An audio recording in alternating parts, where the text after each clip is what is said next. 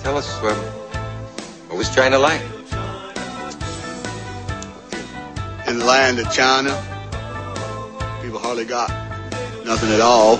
No possessions. In the land of China, they don't go to church. Hard to imagine. What's your house number here? 72.5? 77.5. Studio 77.5. You betcha. If you Google search for Jessica's name, her address pops up on like the Google map. And I was like, that's not ideal.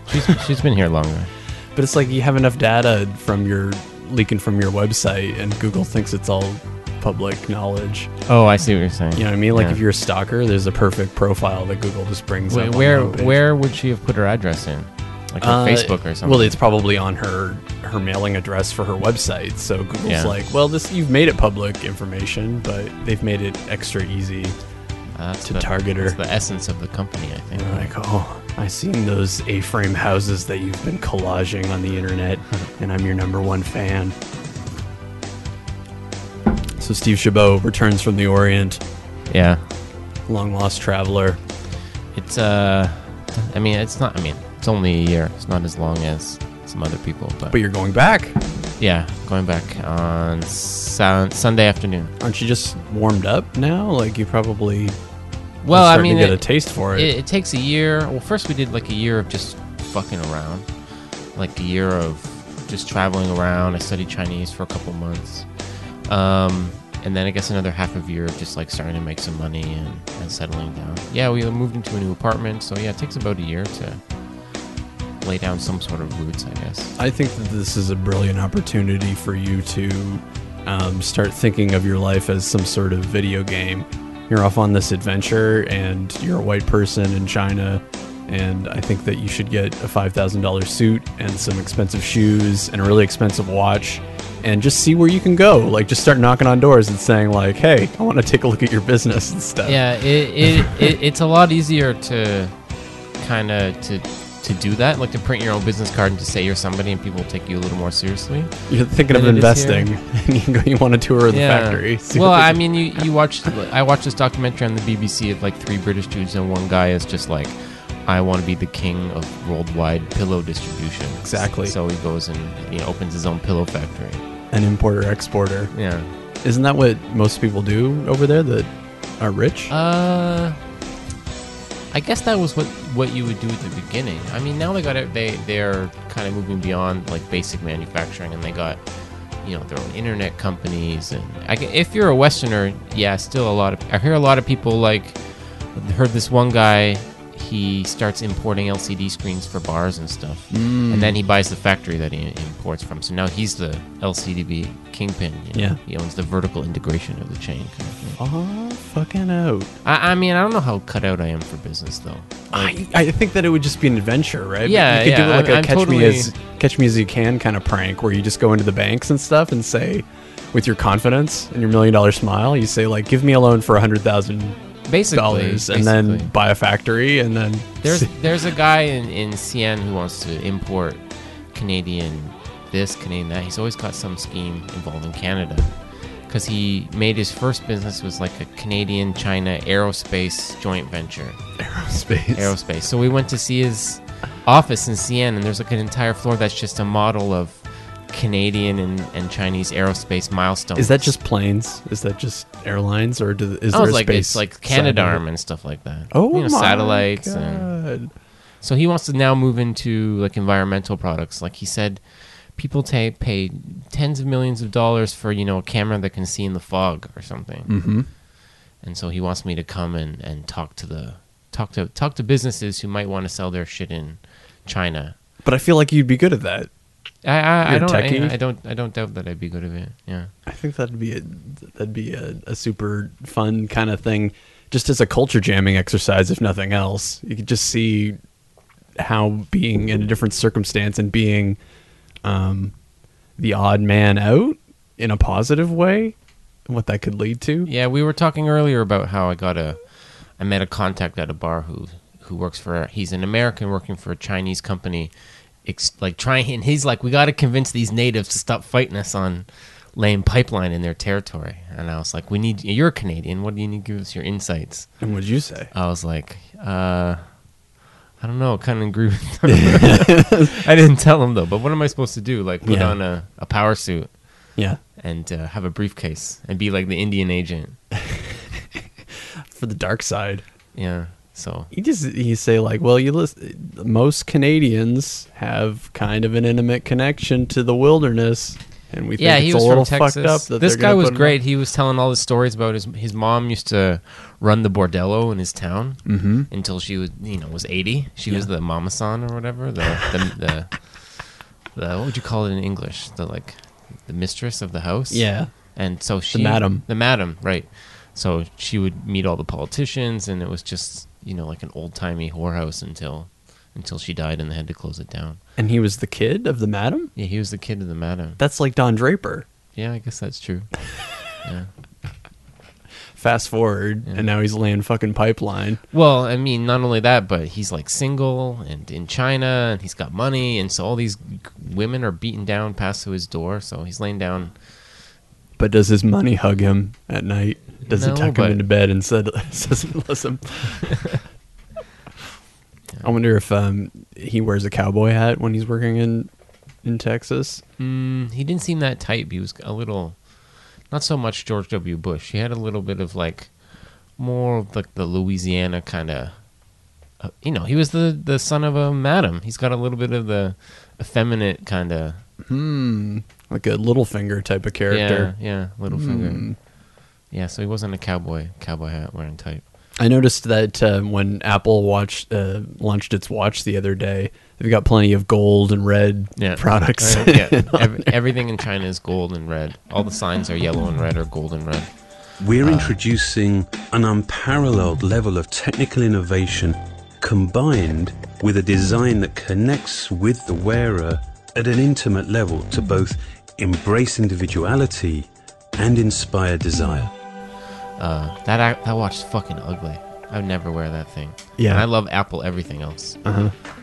So, do you think Johnny Ive's fucking up? Do you think his taste level's not quite aligned? I mean, people say it's the 1.0 Apple curse, but my theory about it is I went to a lean startup meeting in Beijing, and they had a lot of people from South Korea giving talks about the state of apps and bullshit in South Korea, and they have an over 100% penetration rate for cell phones.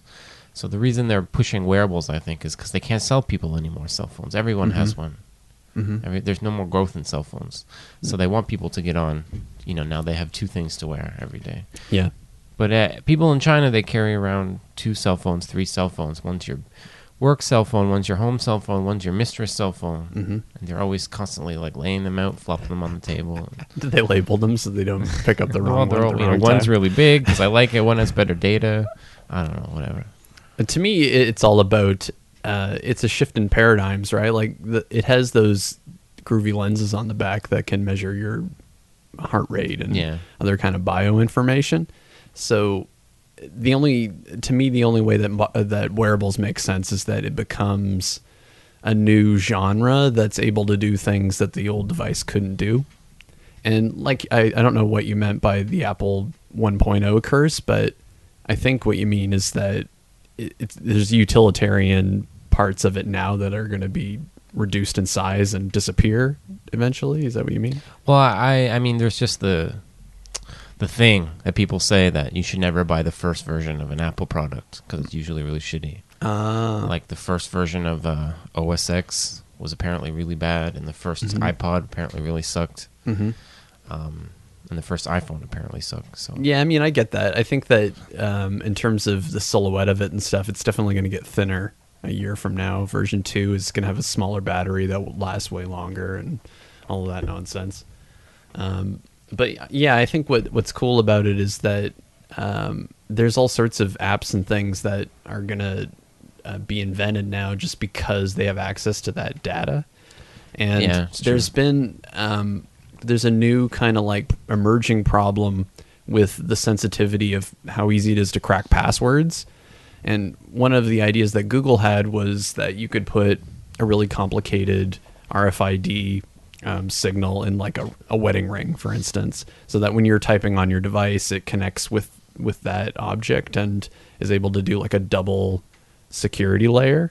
I think that that's probably one of the ideas that they have too, is that if you had the ability to transmit security data from your watch, it'd be easier to like secure your computer and stuff and verify that the users were like, they're moving to that payments. All weekend I've been in, or all for the last 2 weeks I've been in Canada, and I haven't taken out any cash. I just tap that, keep tapping that Visa card on the. You don't have to put your PIN in anymore. Mm-hmm. But yeah, that they're going that way towards mobile payments and things like that. So you don't have to carry your wallet around. That thing ripped me off. The first I got suckered in by the magic of it, just like waving it across, and then at the end of the month I got a bill for all of the transactions that I normally don't do on my checking account. Like I forgot that the way I have it set up is like if you keep $1,000 in your account, then there's no fees. But I don't have that on my checking account because I never use it.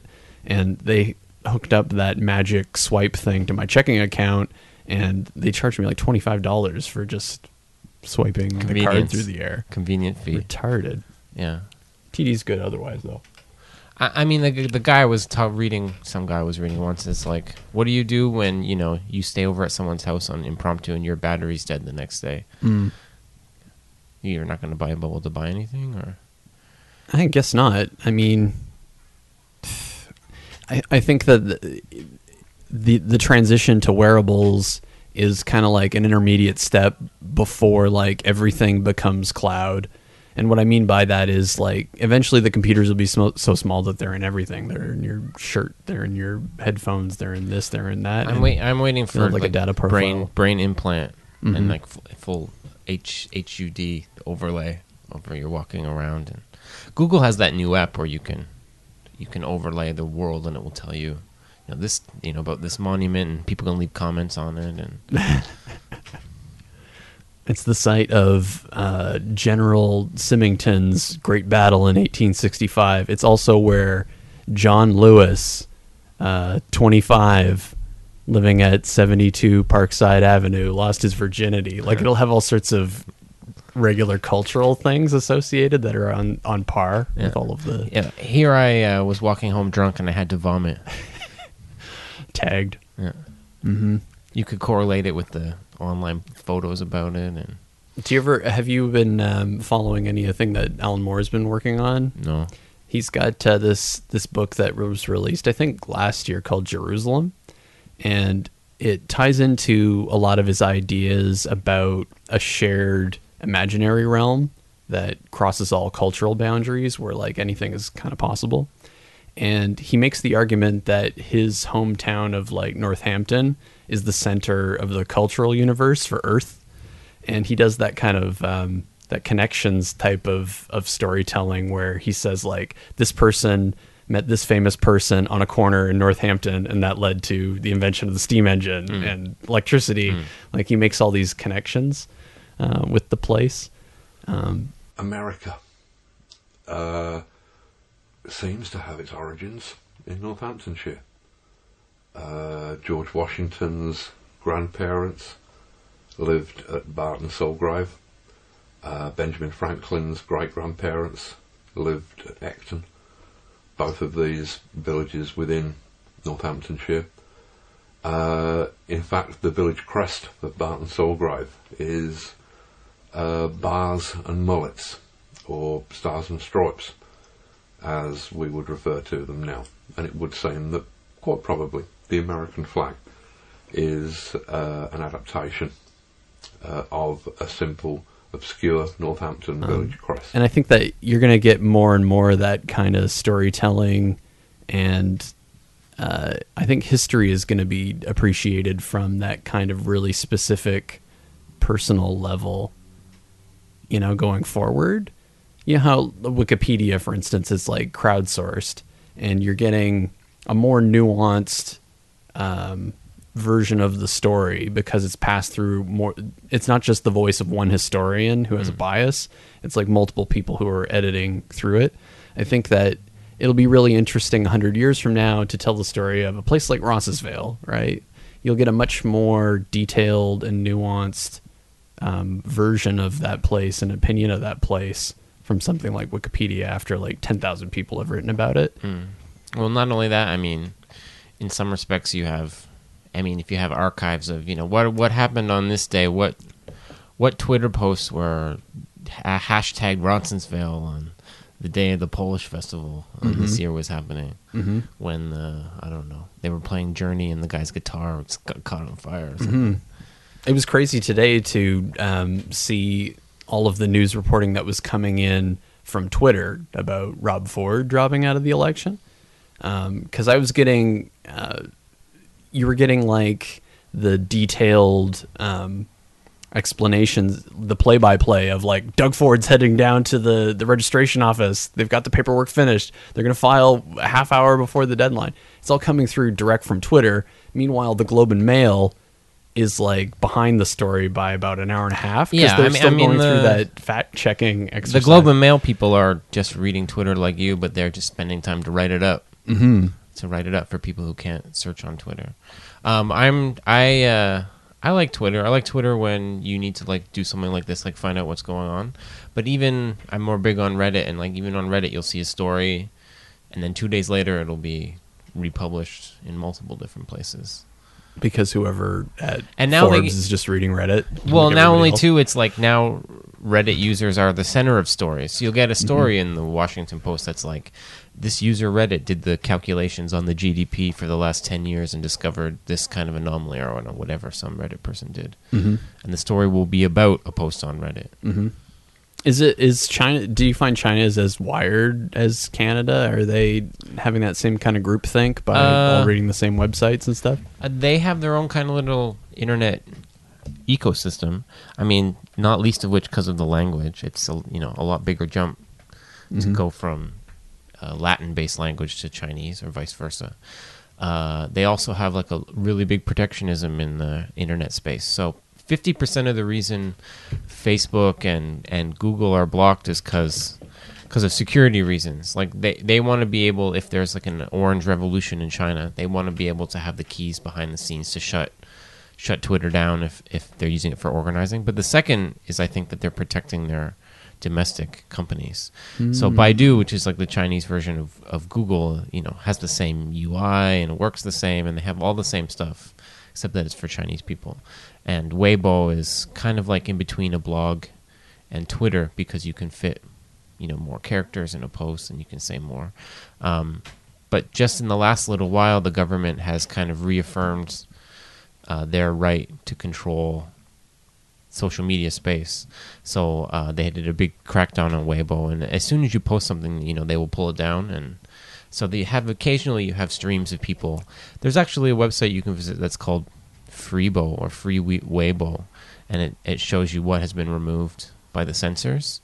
So on Tiananmen Square Day, Tiananmen Square is 6 June 4th. So 6/4 or any combination of 6/4, the words 6/4 in Chinese, and Chinese has a lot of homophones. So any like the words for 6/4 that are written with other characters and all this other stuff they'll take down.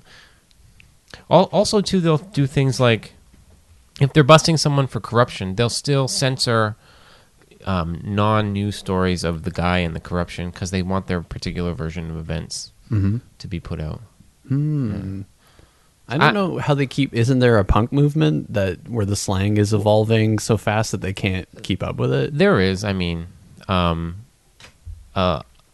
there's they talk about in Chinese politics and Chinese philosophy from the beginning, but they've been stressing a lot this idea of the harmonious society. They really believe that the communist... I mean, if you take them at their word, the Communist Party believes they're democratic in the sense of that it's their job to balance all the forces in society to make it fair for everyone.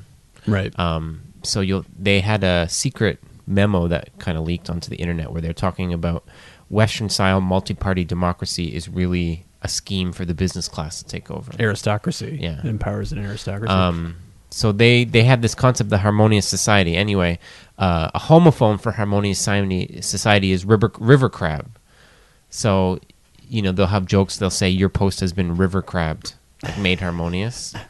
And Ai Weiwei did an art thing where he had a bunch of river crabs and he had a big crab smash and ate all these river crabs. There. Also, like the words "fuck your mother" sound like grass mud horse. The word like a llama is called a grass mud horse. So there's a llama is like a big meme because it means like fuck your mother. Which also gets censored a lot. So does that mean that there could be people who face really strong hammering from the government just because they happen to use like the wrong slang? Like they were actually just talking about llamas? Grass fucking llamas and fucking your mother and stuff. Yeah. And the government thought that they were talking about Tiananmen Square. And I mean, the government is, given like the fears I think people have of this totalitarianism, the government was surprisingly lenient. I mean, you can post a post about something and they'll just take it down. It's only like if you're like a democracy activist that they're really going to put you in jail or put you under house arrest or whatever. But even in their day-to-day life, just the amount of things that just don't have social rules, like drinking in the street. Like I mean, not they go around walking around the street drunk. They're actually quite sober people, I would say. But just having a beer, in the street because it's hot and you feel like drinking a beer, like it's not really a thing they think of. Yeah, isn't that kind of limited to just America and Canada? I definitely think it's like the Protestant kind of ethic countries get that. Especially Canada gets that a lot. Like we're really backwards on alcohol. Yeah. I like that you mentioned Protestant ethic because it's like kind of rooted in a sense that you should be working and going to bed at 9:30. Yeah. You're having a bit too much fun. You're being one of those relaxed Europeans who want to have like wine in the park. The lazy Europeans. What the fuck? We're the northern Europeans. It's cold up here. We have to be industrious. You should be chopping logs. Yeah. It's gonna be cold soon. We got that September chill in the air. But yeah, I'm really disappointed that, I thought if Rob Ford was going to be good for one fucking thing, it would be that he could cut the red tape for food trucks and let people drink in parks. I think those are perfect issues for that man. Now he's gone. God damn it. Everyone was saying that it's like a cover because he knew he's not going to win. So now he never lost, really, right? Oh, yeah, totally. 100%. Now he's undefeated. He just had to bow because of medical experience. I would have came back, but... October surprise, what can I say? So yeah, and just again back to China, just little things like traffic rules are more like suggestions than rules. I mean, if you see in any kind of second world country like India or China or New York City but Beijing's not the worst, but yeah, other I was reading this book, Country Driving, and it was just these three chapters from a journalist about different experiences him driving in China, and he has to go to driver's lessons, and the instructor is telling his students to make sure you start the car in like second gear, and you can't look backwards when you're making or backing up because that's against the rules. You just have to use your mirrors, and people don't look when they change lanes. It's more of a concept of you're responsible for things in your line of sight, and anything behind you, that's someone else's problem. Let them, and then they do the same thing to you. The people behind you, watch out. But there was it was a Dutch city who got rid of all of their traffic lights and traffic signs. It's kind of like that. Like I ride my bike and I take a lot of chances now that I'm kind of getting accustomed. Even just now, I was crossing King Street and I totally crossed against the light in the middle, weaving in the middle of traffic, just because I'm so used to it. But I feel like it's a lot safer because everyone's constantly watching out for each other. Yeah. And getting off the street is more of a negotiation. It's not like chicken, but it's more like who's gonna not go first. And if you got a little, I don't know, wolf dog in you can stare down like a taxi and he won't go, hopefully. Yeah, and I don't know why they would design it any other way. I mean, like that's my association with the law. I always feel like it's a suggestion, and that's what kind of like threw me for a loop when Stephen Harper does wacky things like make mandatory minimum sentences for things. It's like, why do you even have a judge if you're just going to make it automatic that you do this, you go to jail? It's like, I want to have a negotiation where I get in front of a judge and go like, now listen, I know technically marijuana is illegal, but are you aware that no one is following that law? I feel like if you put me in jail, it's like selective prosecution. You know what I mean? And isn't that kind of fucked up? Doesn't that like not make sense? I have a feeling that kind of criminal laws are on the books in a sense of, you know, they're only to be used if you're causing a ruckus to society. Sure. Right? Like you can do a lot of things that are technically illegal, but, you know, the police only need to implement the laws when you start, you know, hurting people or... And what a great go-to-jail-free card if you have something like marijuana where you're targeting a house that you want to get these troublemakers off the streets. Chances that they have a little bit of weed in their house probably pretty high, so let's just knock down the door and see what we find in there. Yeah, or that Xanta guy, right? Mm-hmm. Like, you know, if I decide to take my shirt off and do push-ups one time on the subway, I'm probably not going to get in trouble. Did they nail Xanta? Xanta he has, like, behind bars? He's banned from coming downtown. What? How can you ban somebody from a town? They did. Because he would get his favorite thing. We would go in breakfast television and city TV, mm-hmm. when they would film on the street and stuff, and he'd yes. Flex his muscles. Yeah, flex his muscles. And that guy was an inspiration to the whole city. He's a fitness maniac. And so like he eventually got arrested for making a ruckus, and then they said you can't come downtown anymore. He's like banned off their certain street or something, I don't know. So he's in the burbs doing the same thing? Yeah, and the story, there was a short documentary about Xanta. And the story is he fell off, he was like doing construction and he fell off some scaffolding. So something came loose up there. That's like a superhero origin. Yeah. And the Santa hat came because he was getting sued because he went a little nuts and he was getting sued for custody. And he went into one of the hearings around Christmas time wearing this hat, and his daughter got really excited. So he refused to take the Santa hat off. Aww. Yeah.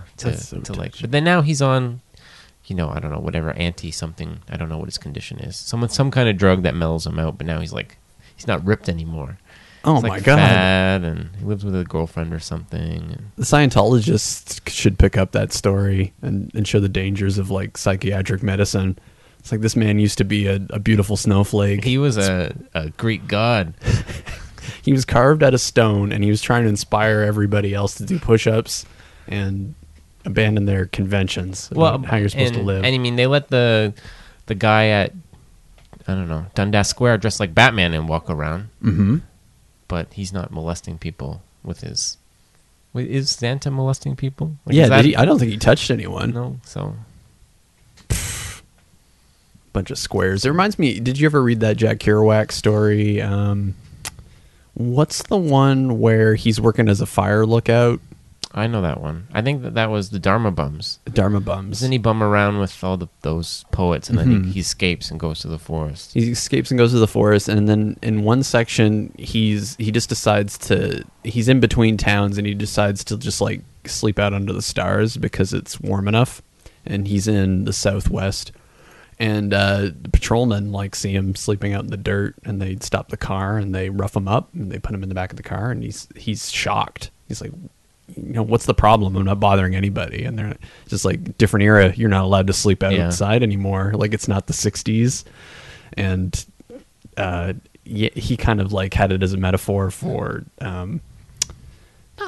just that, like the encroachment of like slightly fascist forces. Like there was a side of capitalism where it's like they're subtly putting pressure on people to get with the program and be normal and not flunk out. Yeah. So yeah, that's like, and so to contrast that, you know, you ask people, how do you go camping? And because me and Yan like to go camping, mm-hmm. and how do you go camping in China? Well, you pick a piece of land and you set up your tent.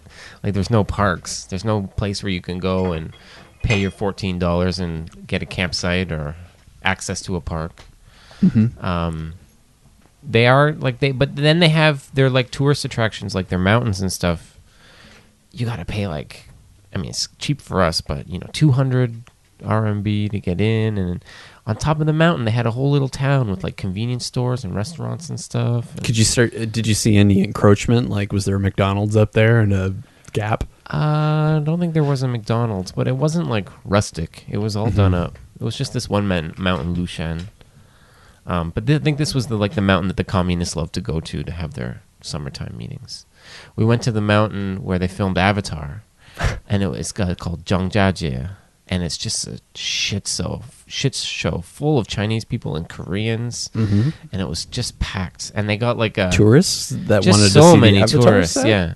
And it's got railings and walkways, but girls are still in there like high heels, and guys are wearing dress shoes and you get to the place where there's a scene from Avatar, you can clearly see it, mm-hmm. and they have a big Avatar statue there, but there's a guy charging $5 to get your picture taken with it. Was there any cosplay characters? So many people. Well, I don't know. There's no cosplay. People painted blue. But so many people want to get up and pay to get money with this picture. They did the same thing for Middle Earth in New Zealand. I think that the entire New Zealand economy orbits around those movies now. Mm. You know, fucking smog on the airplanes and giant golem in the airport. And anyway, so this guy took us to this area. There was that area and then another area right beside it, and he showed us pictures of when he first went to go, and you just take a boat and go whitewater rafting. There's no you can kill yourself, I guess that's the trade-off. You can kill yourself here too. The government doesn't want you to fall off the hill, but there was no one to stop you. So in a lot of places, you can get your tent and walk a little bit on the Great Wall and camp on the Great Wall. There's no mm-hmm. guards or walls or gate to get money or mm-hmm. It's a really funny thing in North America. We're so uptight that there's a lot of self-censorship. Anytime there's any kind of deviant behavior here, we assume that there's a law against something, even though it's completely emergent.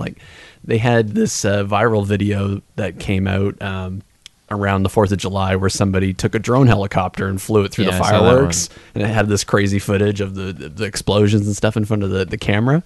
And there was an immediate pushback from Forbes magazine where they asked a lawyer, they're put together an argument of why this is illegal under current law. There is no laws based on drones. They just got vetted 5 years ago, but immediately the knee jerk is because it's deviant behavior, it's because it's emergent and it's uncommon.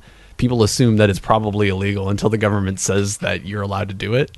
It's completely backwards. I mean, if you did put a drone up in the air and then the FBI came to your house the next morning, you knew exactly what they were coming for. There wouldn't even be a question, because their argument is that one terrorist group with a drone and a GoPro. But I feel that's your North American brainwashing talking. Maybe. I mean, Chinese have fears too. I talked about when we met this earlier, in the one town where they had their version of Islamic quote unquote terrorists. Mm-hmm. There's maps on watch out for people with big beards and wearing burqas and hijabs and all this stuff because they might attack China. Yeah, there was a thing where they drew a truck into Tiananmen Square and tried to blow it up, and they're Turkish. They're called Uyghurs. Mm. Turkish. Because they have their own, Chinese version of Muslims. Right. They're the Huaymin. But then they have the, the more Turkish Western Muslims. The Huaymin look like Chinese people, but they don't eat pork. And some of them wear maybe a hat or a headscarf, but. Oh, wild. They're the Jews of the Asian They're world. Just the first Silk Road travelers came and spread their religion and their genes.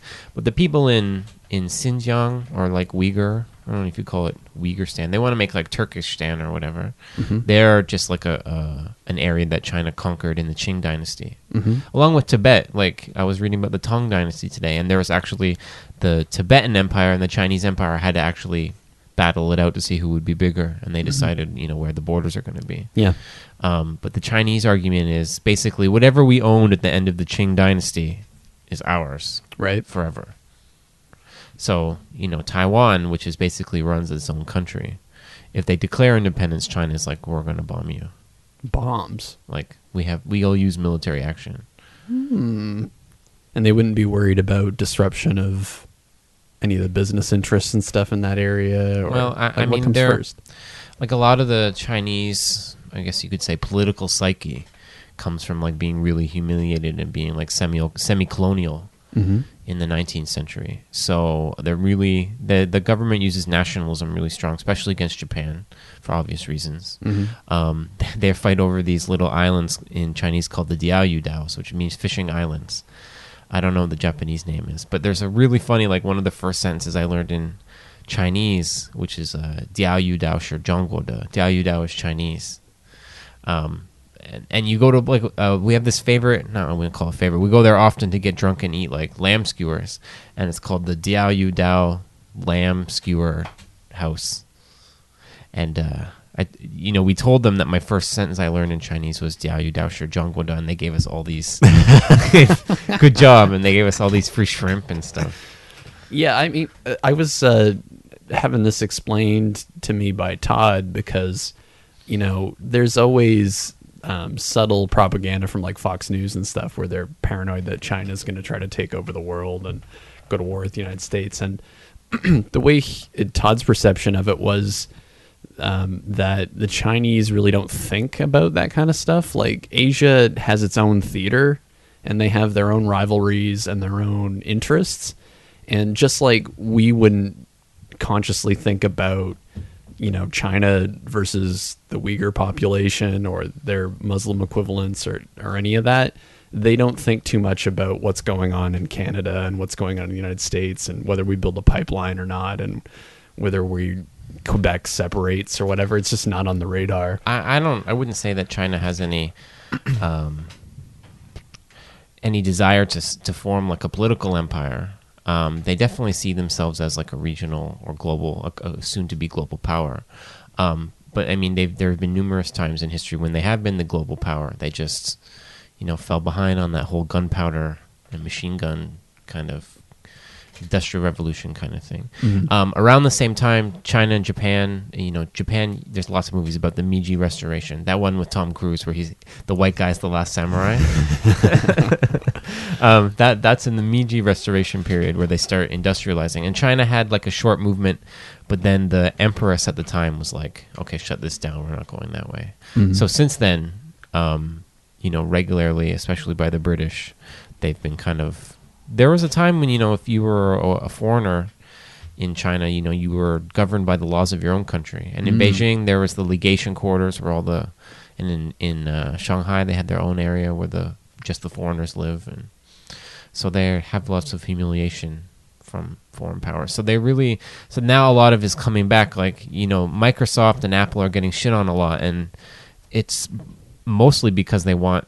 you know, their own versions to kind of develop and get big. And and also, too, back to this, the idea that the communists think that they're democratic in a sense, like their major industries are run by government-owned enterprises. So right. There are enterprises where the majority of the stock is owned by the Communist Party or whatever, or the state.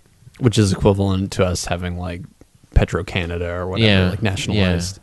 Because in their, for them, it's like, you know, it's in their strategic interest to not have major industries owned by foreign companies. That just brings back all the bad memories of, you know, previous kind of semi-colonialism. Mm-hmm.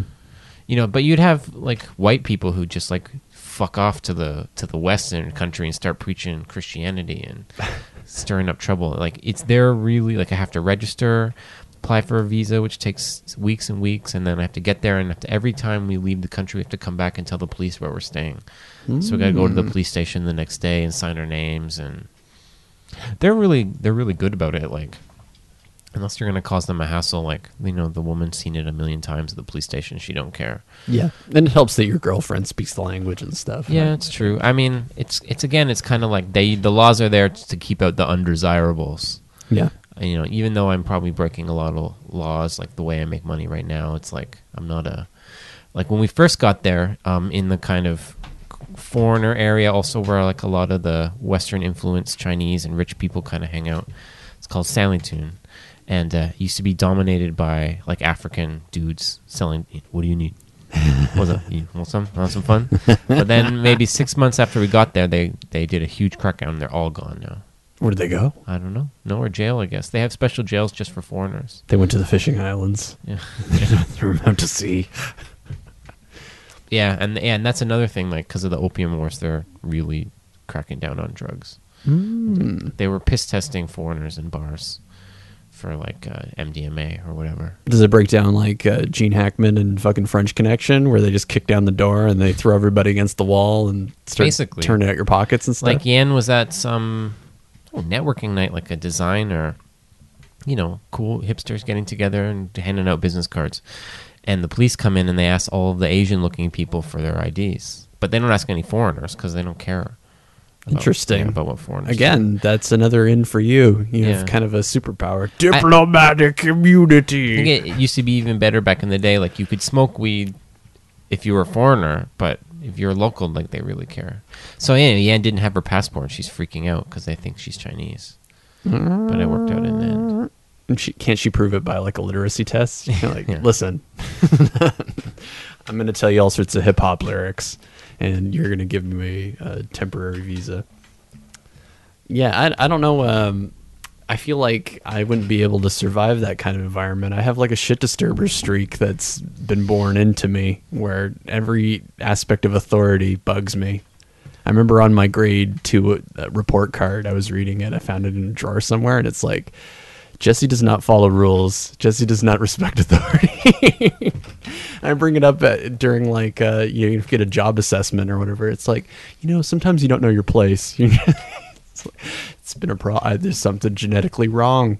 Got the American streak. I mean, it's hard if you think, even if you consider yourself average, right in the middle, that means 50% of the people you meet are dumber than you. So it's hard. To keep your mouth shut when that one of those 50% is your boss. Yeah. I feel like I don't really believe in stupid people. I kind of advocate. I believe in stupid people. That's what everybody tells me whenever I bring this up. But, you know, try to make an audit, you know, where you write down on a list. And then the people you've identified as stupid, spend a little bit more time with them and see what's going on with them. Because a lot of times it's you're perceiving stupidity in a place where there's ignorance. Like, it might be that the person is incompetent at their job because they're mentally deficient. It might be that they just don't give a fuck and that secretly they're a closet musician or they have some other passion that they're not bringing to work. And you're seeing, like, the bored, disconnected side of that person. It's true, I mean? But I mean, I guess in your previous story, the point was that you tried to enlighten these particular people and they didn't take too well to that. Yeah. But what I was going to say... Maybe you just don't understand. Maybe you're just a little ignorant on the subject. Well, what I was going to say is that I feel like, you know, that funny Donnie Darko joke about how, like, there's only fear and love on the spectrum of emotion. I feel like there's not really so much a stupidity problem with people. There's definitely a problem. There's definitely, like, a fear response difference in people that separates them into different categories. I feel like a person's insecurity and uncomfortableness with change can lead them to becoming a limited person as an adult. You know what I mean? Yeah. Like how in a little kid, they don't really start to grow until like they embrace that they got to fail and be bad at stuff for a long time and be comfortable trying over and over until they get competent. I feel like developmentally adults can kind of get stuck in a box where they let their insecurities completely dominate, and then that can be confused for stupidity. But I don't really believe that they were born limited. This I don't know if he was a sociologist, but there's this guy who wrote like a sociologist type book that was a little tongue-in-cheek. It's like a little funny. It's called The Peter Principle. And it basically states that especially in a bureaucracy, people tend to rise to their natural level of incompetence, right? Because every time you get a promotion because you do good at your job, and then all of a sudden you get to a level where you're not so good anymore. So, but they don't fire you; you're just competent, but you can't get any more raises because you're not competent enough to go up. And I think bureaucracy has that problem a lot. Like you just catch a lot of people. And, you know, they're 45 and this is their station in life. Well, I mean, what's hilarious, like Tom Peters talks about the same thing. And the funny thing about that principle is that you're promoting people away from their talent. You know what I mean? And that's kind of fucked up. And the only reason it exists is because we have this idea that organizations should have hierarchy. But from my point of view, there doesn't need to be hierarchy. Like, you can have pay equity across the board. And you can say, like, this person's in a leadership position because they're good at motivating people. And there's no reason why the person who's good at motivating people needs to be paid outlandishly more than everybody else. It's just where their talent lies. Mm. And it's no more important than like somebody who's incredibly good at being focused and keeping the floors clean and like all of that kind of that talent set, or the person who's really cheery and good at keeping a level head through stress. Like you need... different people have different talents in different areas, and there's no reason why certain sides should be more rewarded than others. I think with my girlfriend and a lot of my friends working in the creative field, like there's also like too like entrepreneurs. Like you meet a lot of entrepreneurs that are like, I have a perfect product. Like this is the greatest idea ever. But you ask them about what's anything about business planning. Like what's your market? What's your target market, and how does your product solve a burning need in this person's life? And they didn't even thought about it that way. Mm-hmm. So I think there's a lot of really creative people who could use like a little back end organization. Oh, totally. Help. Yeah, 100%. It's all team building, and that's Frank Gehry's got a great quote where he's like, eventually, at some point in your career, you realize that the world doesn't revolve around your ass. And you either play by team or you get eliminated. And, that's stuck with me because everything is a team building exercise. You can't get anything important done without an organization. Like even if it's like a direct thing where you're a person making songs for your fans, there's still a relationship there that has to be respected and nurtured. I just look at Yan's office. They do, like the standard creative agency, like branding and websites and packaging and stuff. Mm-hmm. And all the designers, I guess, are good. I mean, they're not winning awards or anything, but they're all solid. But you couldn't put any of them in front of a client. No. I mean, none of them could talk in either language to save themselves, So they have trouble keeping, account managers because they get all the shit having to deal with all that stuff. I don't think that that's a lack of talent, though. I think that those people would become charismatic and better at working with clients if they did it more often. Yeah. There's a weird kind of like shyness in a lot of people where it's the last thing to get broken down. It's like people don't want to be involved in sales. They don't want to do public speaking because of this instinct to like hide. They don't want to have that kind of scrutiny. It's really deep in the brain chemistry that they don't want to be on that platform. Yeah, and I guess that goes again back to the bureaucracy thing. You get to a certain level and you don't need, maybe I could get $10,000 more dollars, but that would require, X amount of more challenge, and maybe I can't handle that challenge, so I'm happy to just coast along and get my pension in 10 years. And whatever. When you're self-involved and you're just running that through your brain, it sounds totally rational. It's like, yeah, I could be making more money, but then I'd have to like make a phone call. Oh God, I don't want to have to ask. I'd rather just, I'm happy here. It's not worth the money. And then you write it down on paper. You go like, wait a minute, you're comfortable making half the amount of money that you could be because you don't want to give a speech. You don't want to like talk to somebody on the phone. That's completely crazy. Yeah. It's something that's empowered by like keeping it to yourself. Like as soon as you start like speaking about it out loud to like your friends and family and stuff, they go like, you're being nuts. Just do it. Just get up there and do a moth story, don't even think about it. It'll go away. Like that fear response will be with you for the first like 35 seconds.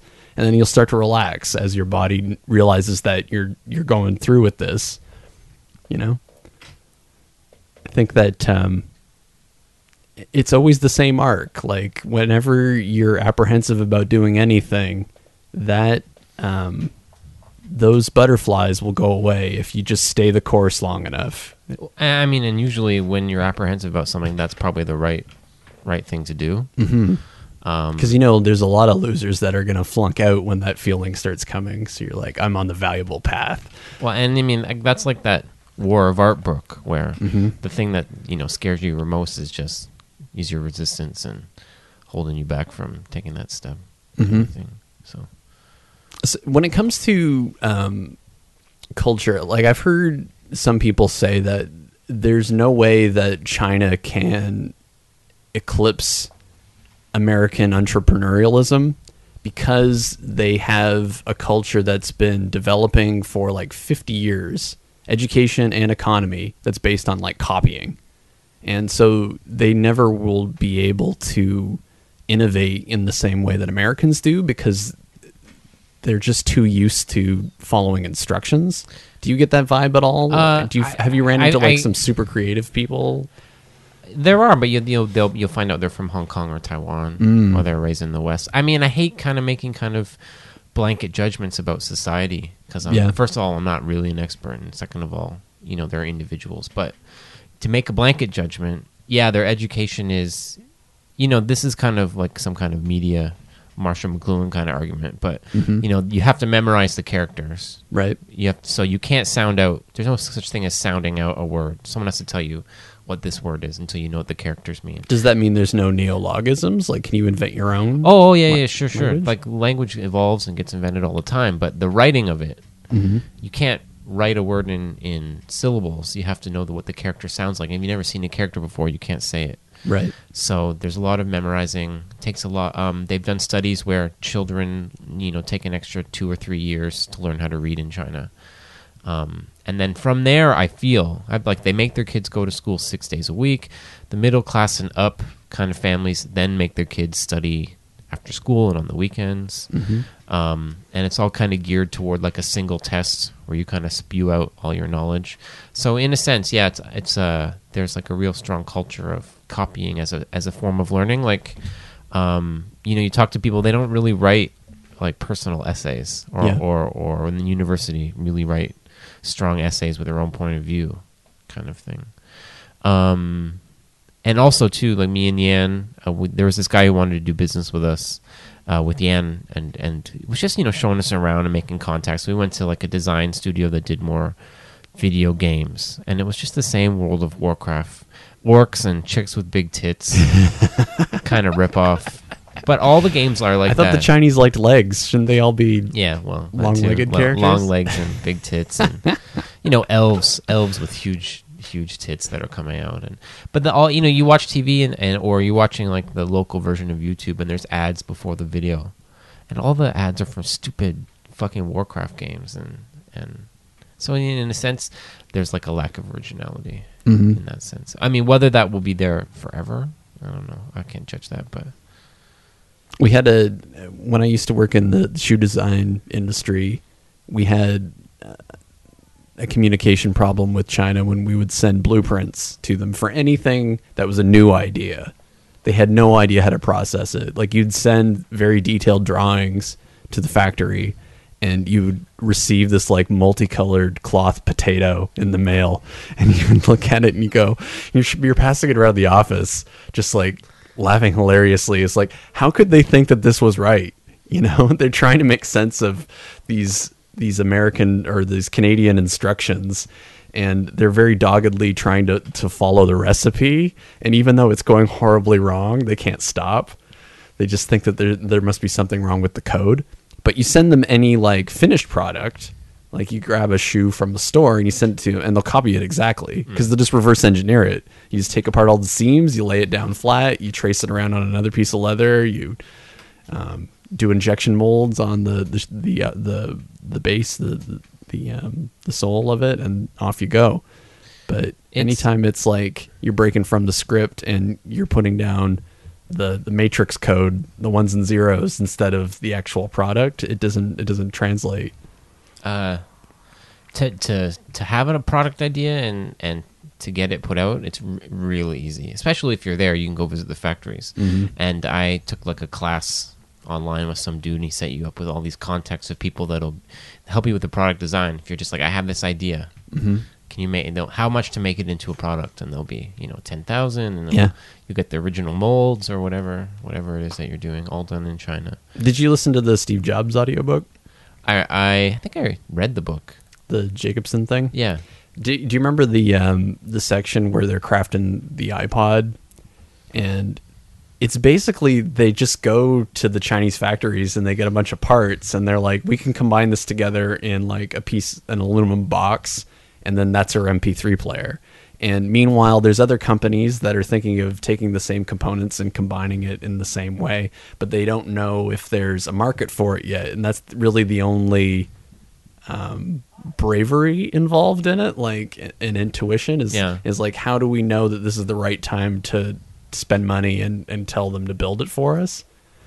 I think it must be kind of cool to be right in the center of that place, to be able to go around to places like Foxconn and stuff and see like, oh, they've invented this new chip and it's good for powering LED screens that are 1 inch wide.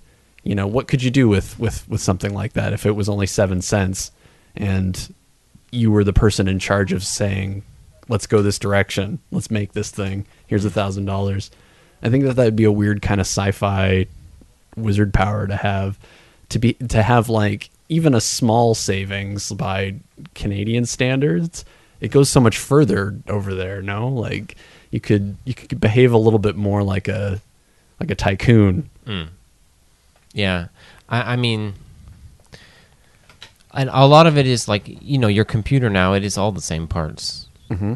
by just random manufacturer. So it all comes down to the design, but that goes back to the whole creativity thing. Like, we are exporting designs there, mm-hmm. and they're, you know, figuring out, following the instructions. Mm-hmm. So, you know, it's your iPod says designed in California, mm-hmm. but it's not assembled.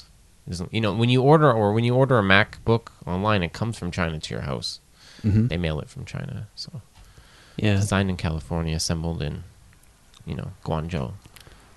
That was Cook's just-in-time manufacturing. Yeah. That was his big innovation, is figuring out how to like make the product come right off the assembly belt and go directly to the store and into your hands within like a couple of days, because Apple for the longest time was behind everybody else, mm-hmm. right? Where you had a really fancy-looking iMac or whatever, but the specs in it were nothing compared to the PCs.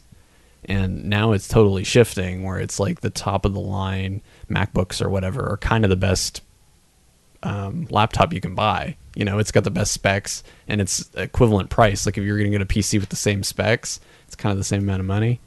So I find like the build quality is better. It's totally better. Like they're doing everything better. The idea is to like turn it into an appliance where it's the cheapest and the best, and then they'll own the market. There was a lot of talk when the iPhone 6 came out about how it's kind of behind the best that Samsung has to offer by like 2 years. Mm.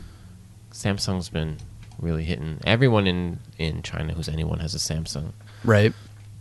Yeah, I mean, the thing about Samsung is they've kind of treated it a bit more like it's all plastic, right? So they can experiment a lot more. Like Apple is still trying to build something like a luxury sports car out of each of the things that they make, but they don't belong in a position. They'll never be in a position where like they're number one doing that, because there's always going to be a larger market of people that just want the functionality and they want it to be cheaper. I think too there's the whole South Korean, Japanese, Chinese mindset is like, again, you're always watching people watch TV on their phone, like mm-hmm. constantly. Like that's how you spend a subway ride, is you mm-hmm. like have all these TV shows downloaded on your phone. So the bigger, brighter screen I think is a lot more important. But I don't think a lot of people in North America watch television on the subway. Yeah. But for us, it's more like we want to put it in our pocket or whatever. Yeah, I don't even know. Like, I don't even know if there is a cultural center anymore to be able to talk about that thing. I think it's all just going haywire.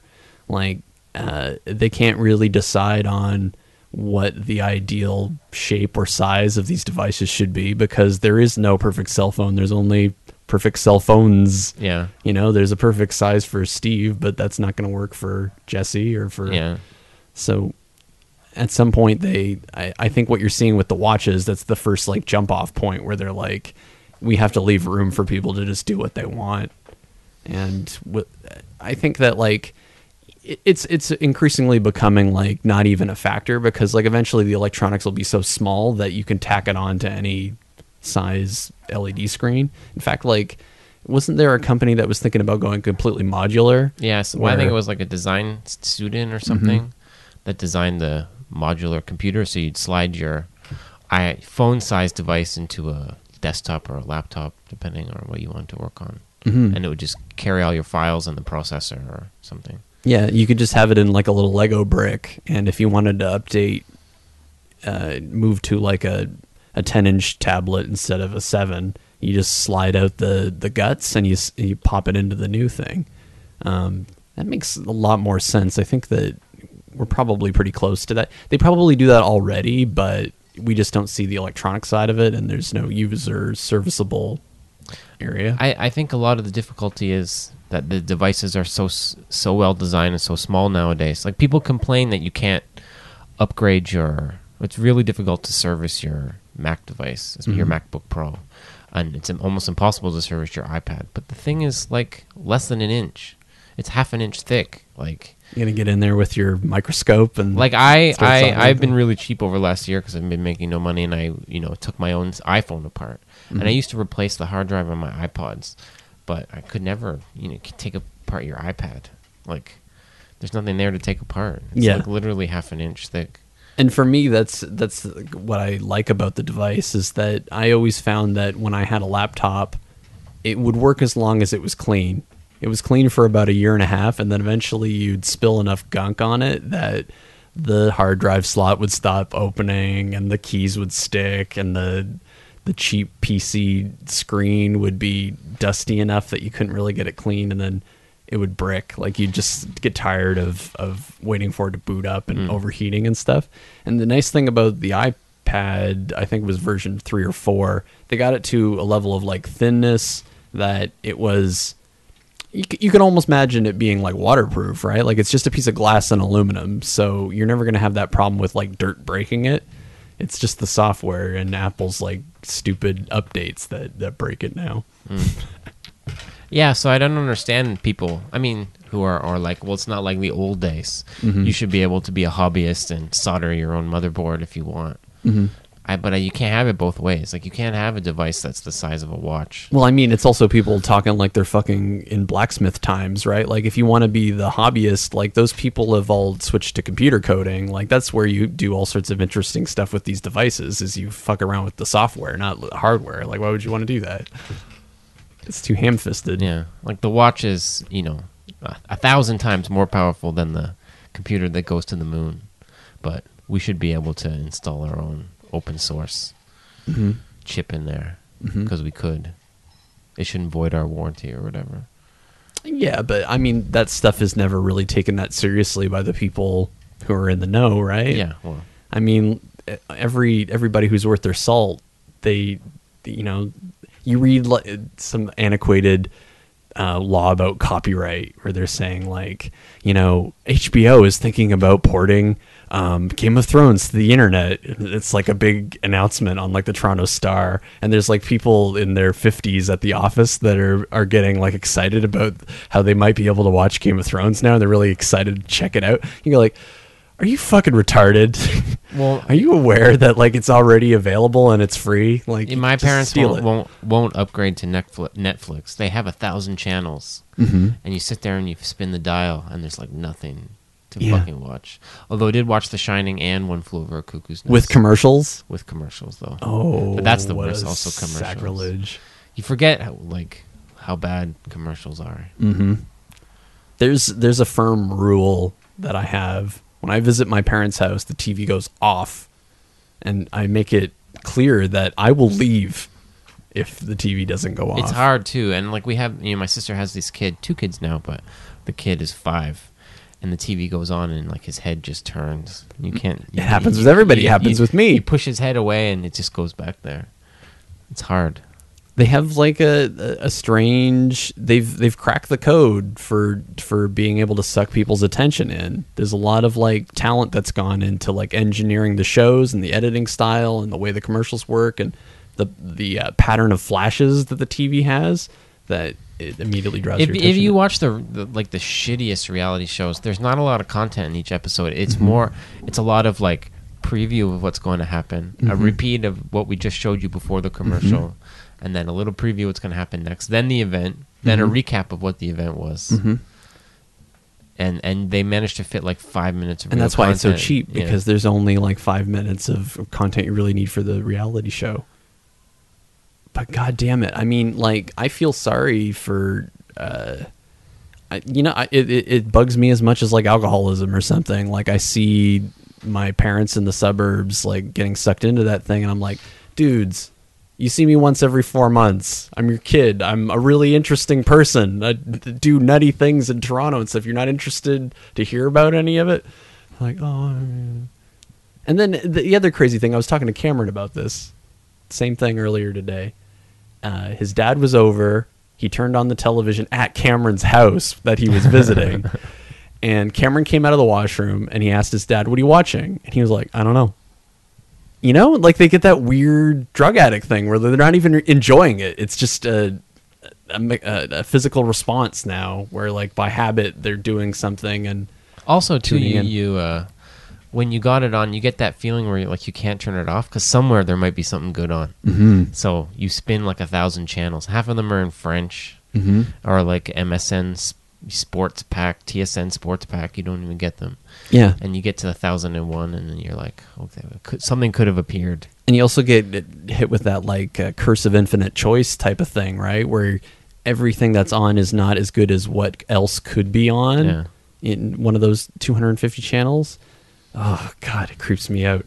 But I guess you could do the same thing on the internet. There's probably people who are addicted to surfing and they don't spend any time. I'm sure there's times when I should be working and I'm just bouncing around. Mm-hmm. But I mean, I guess I'm learning, you know, I'm generally trying to learn something about the world at the same time. But I also feel like there's something about it, all the content on the internet that's superior. Like even when you're watching dumb YouTube clips about like people falling off a diving board, there's no ulterior motive for the person posting that clip apart from that they thought it was funny and they think other people will think it's funny. Like the thing about that television that people have forgotten is like it never was about the content. It was always about the ads. It's a machine that is designed to make you watch advertisements, and everything else, all of the programs, all of the news is just window dressing to sucker you into watching the ads. And I feel like the reason that the internet can never be turned into cable television is it was never designed that from that point of view, right? Like it's a connection medium like the telephone.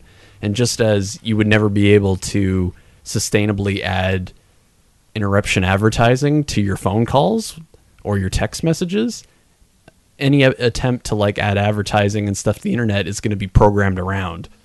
I don't necessarily think that the ads are so much a problem as the fact that if you can have ads, fine, but if your content is shitty, no one's going to spend more than 2 seconds looking at your content. Like, you know, ads in what you're describing worked on television when there was 3 channels or 5 channels or 10 channels.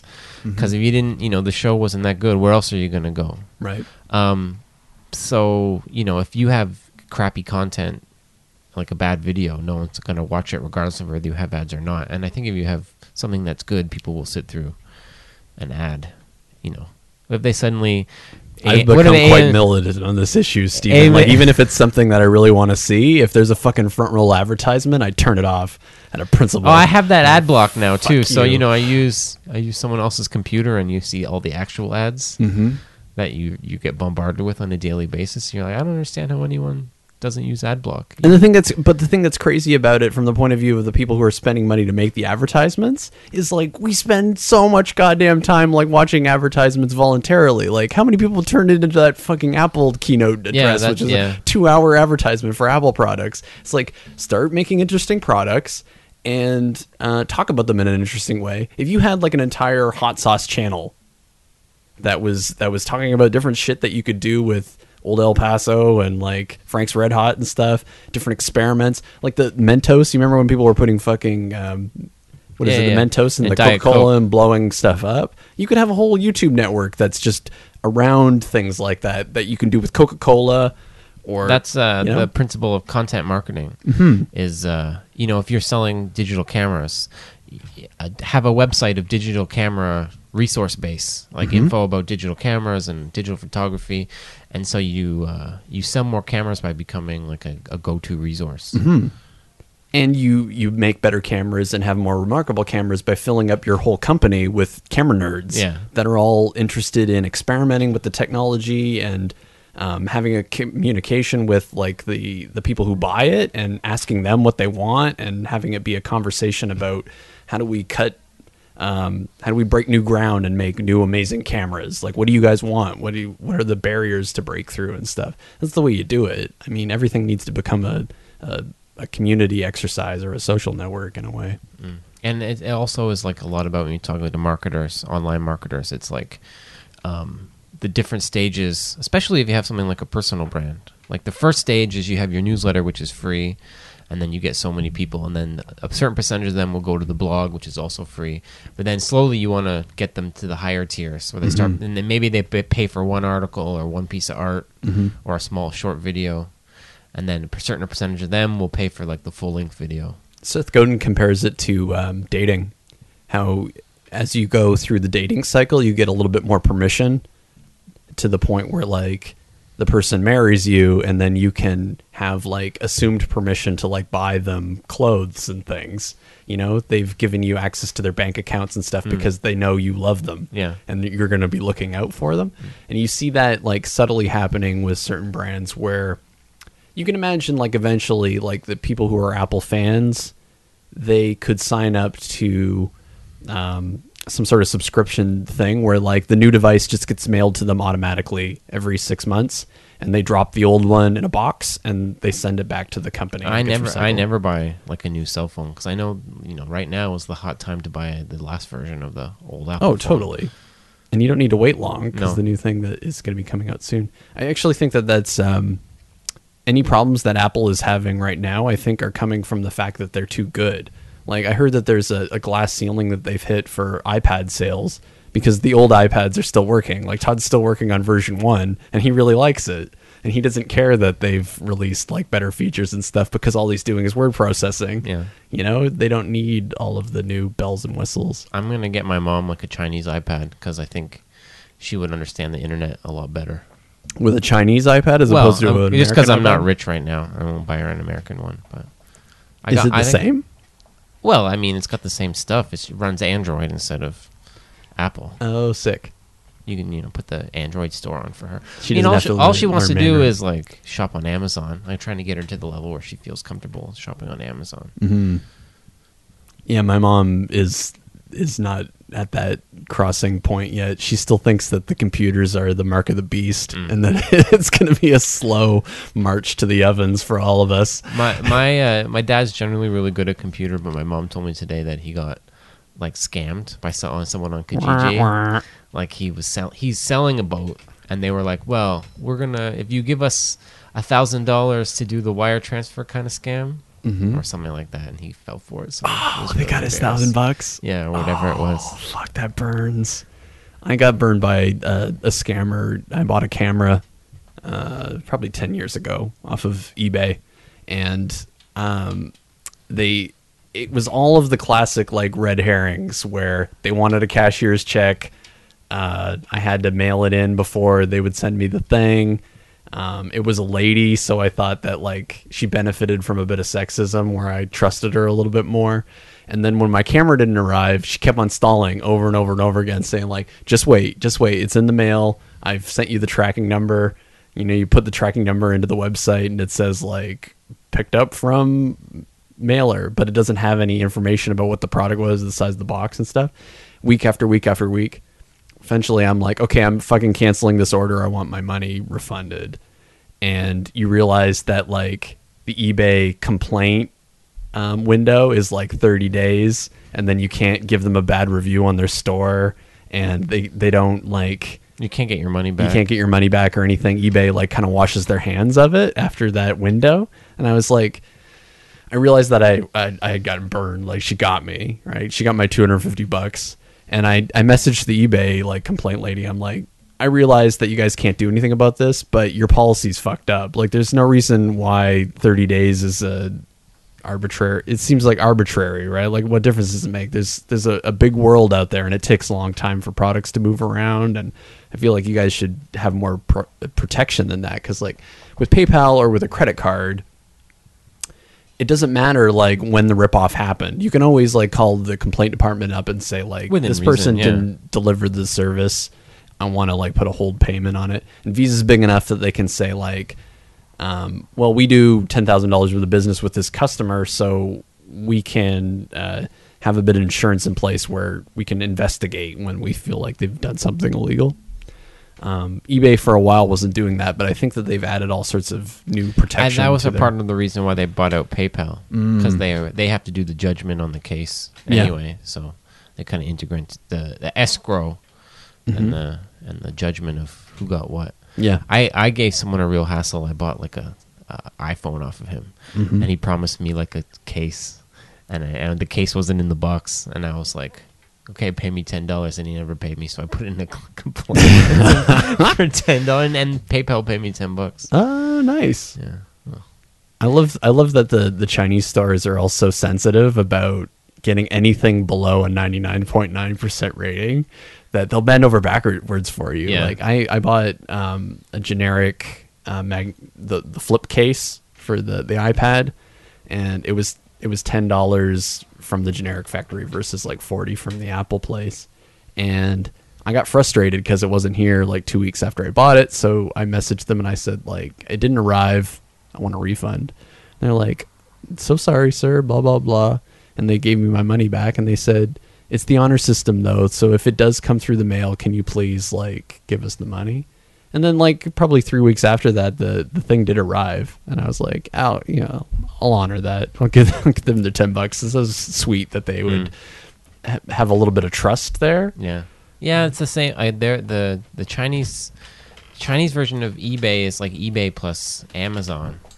It's like all a lot of local little independent sellers, so they'll always be throwing like little gifts in your box when you buy stuff, and they got everything on there, like from regular clothes to like, you know, entire stores full of sex toys and fruit and food. And there was a crazy Vice documentary about the mega warehouses that Amazon's been building, which are just rack upon rack of products in big plastic boxes.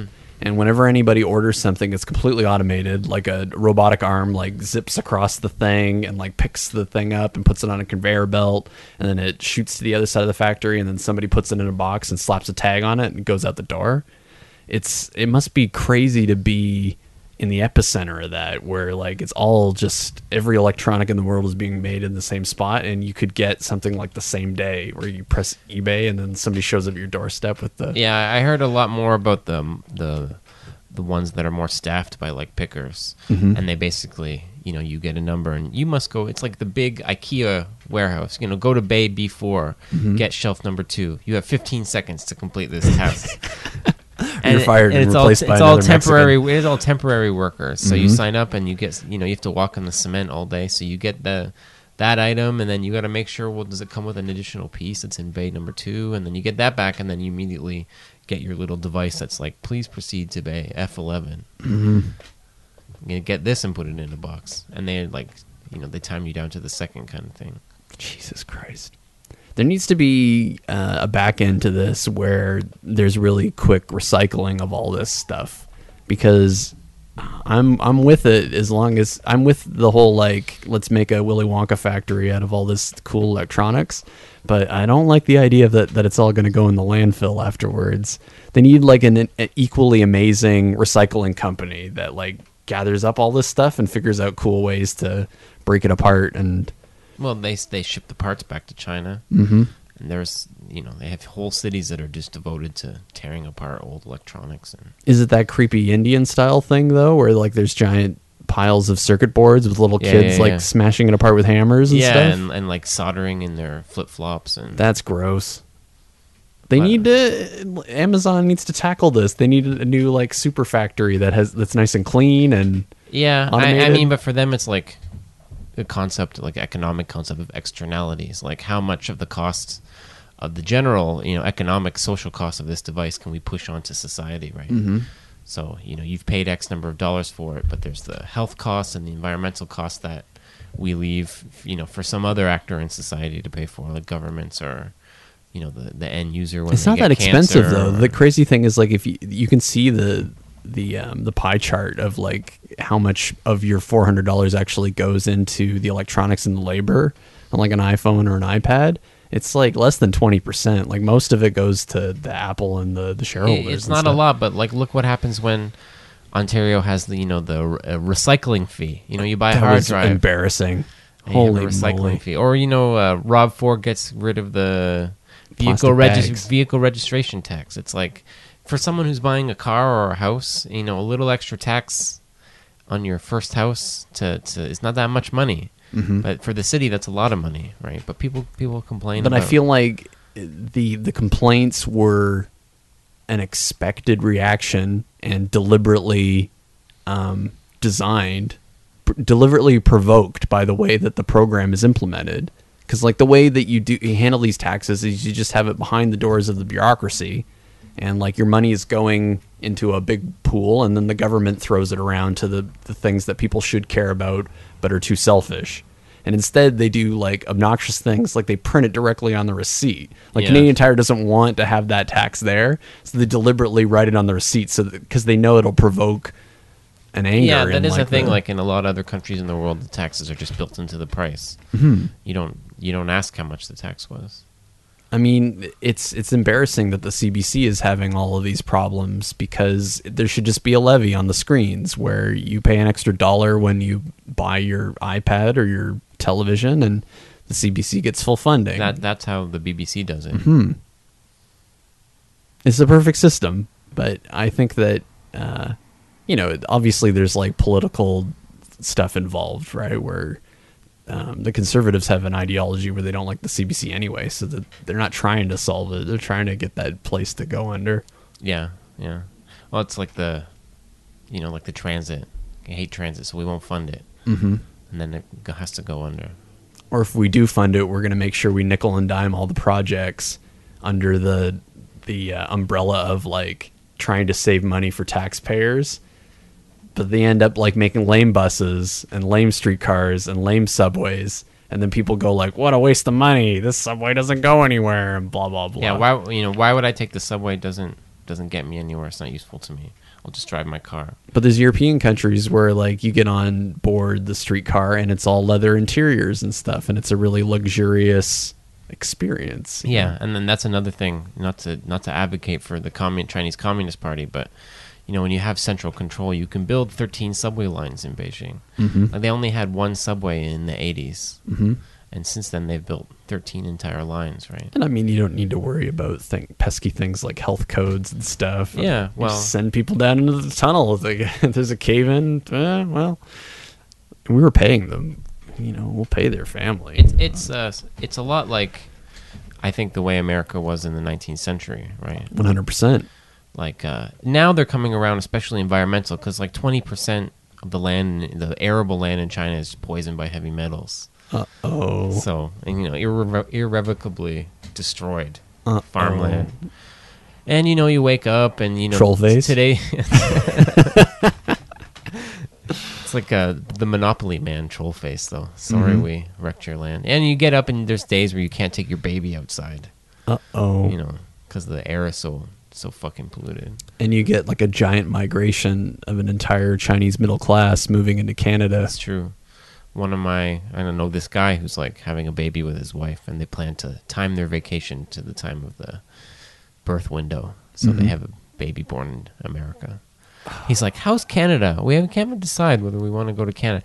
And like, I, you know, as a Canadian, I'm like, oh, Canada's great. But I'm also like, you fucking asshole. Like, you know, I'm not really a nationalist, but shit like that pisses me off. Why? Like, because, I don't know. I am pro-immigration. I want all those brains. But they're not immigrating, really.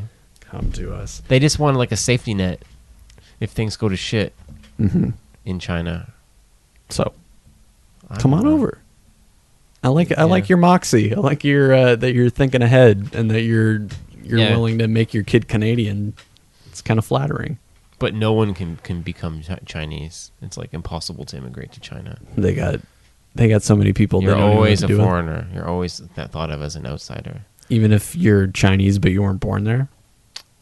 It'd be a little easier. Mm-hmm. But the only really foreigners are like they love this Canadian guy called Dashan. Dashan. Now,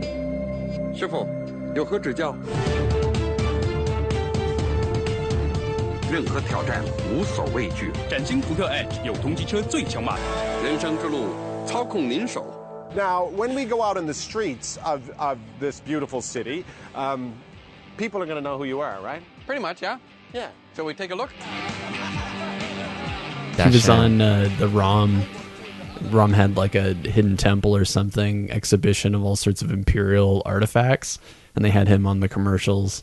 And my friend Mark DePap was telling me all about, what's his name? Dashan. Dashan. Big Mountain. And he was a stand-up comedian or something, and then he became unlikely famous. He the story is he studied Chinese in his undergrad and his master's, and he went to China. And there was they do a lot of like they have those variety shows in Asia. I know I dated a Vietnamese girl and now a Chinese girl, so both of them like variety shows. I won't make a blanket statement, but Vietnamese and the Chinese, they love these variety shows, and you know there's comedy as part of them. So one of the comedy routines, they put a bunch of foreigners in the routine with their, not rudimentary Chinese, but, you know, foreign Chinese. Mm-hmm. But the thing is, the guy was, Chinese was so good and he was so funny. Like, he had the perfect intonation and whining of, it's a sketch where he's Dashan and he's wearing like a guard, his police uniform. He's just cold and he's trying to get in, but his wife won't let him in the house because he's like a philanderer. But the way that he says it sounds like really local and really Chinese. So he became like an instant celebrity. And he can do, so he's not primarily a comedian. He's like a cultural ambassador. Like, he loves China and he loves Canada, so he's like a cultural ambassador. But he can do this really hard form of Chinese comedy. I can't remember the Chinese name, but it's a lot like Abbott and Costello's Who's On First. Like, the lines are really like back and forth, and they rely on a lot of puns, kind of the same style. So that's their like favorite comedy style.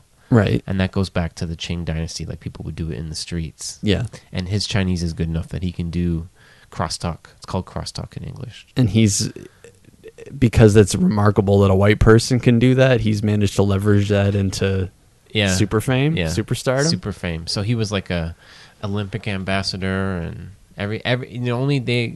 Chinese people only mention Norman Bethune. Who's that? He's a famous Canadian that went to China. He was a doctor, and he went and worked on Chinese people. Okay. And Dashan. I don't even know his English name, his Canadian name. Did you say what Dashan means? Means big mountain.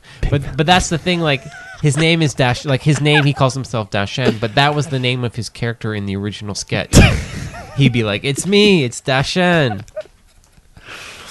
So he's kind of like Mr. T or something, where his handle has become his name, his actual name. Yeah, I don't even know what his real name is. I think it's Mark something. Does he have a Chinese wife? Good question. Probably. Probably. Crazy. The son of Dashan, Little Mountain. What's Little Mountain? Xiaoshan. Xiaoshan. That's another thing. Like, part of the honorifics, like, you call each other uncle and aunt and grandmother, but you can also call each other old Chabot or old Yules, little Yules, old Yules.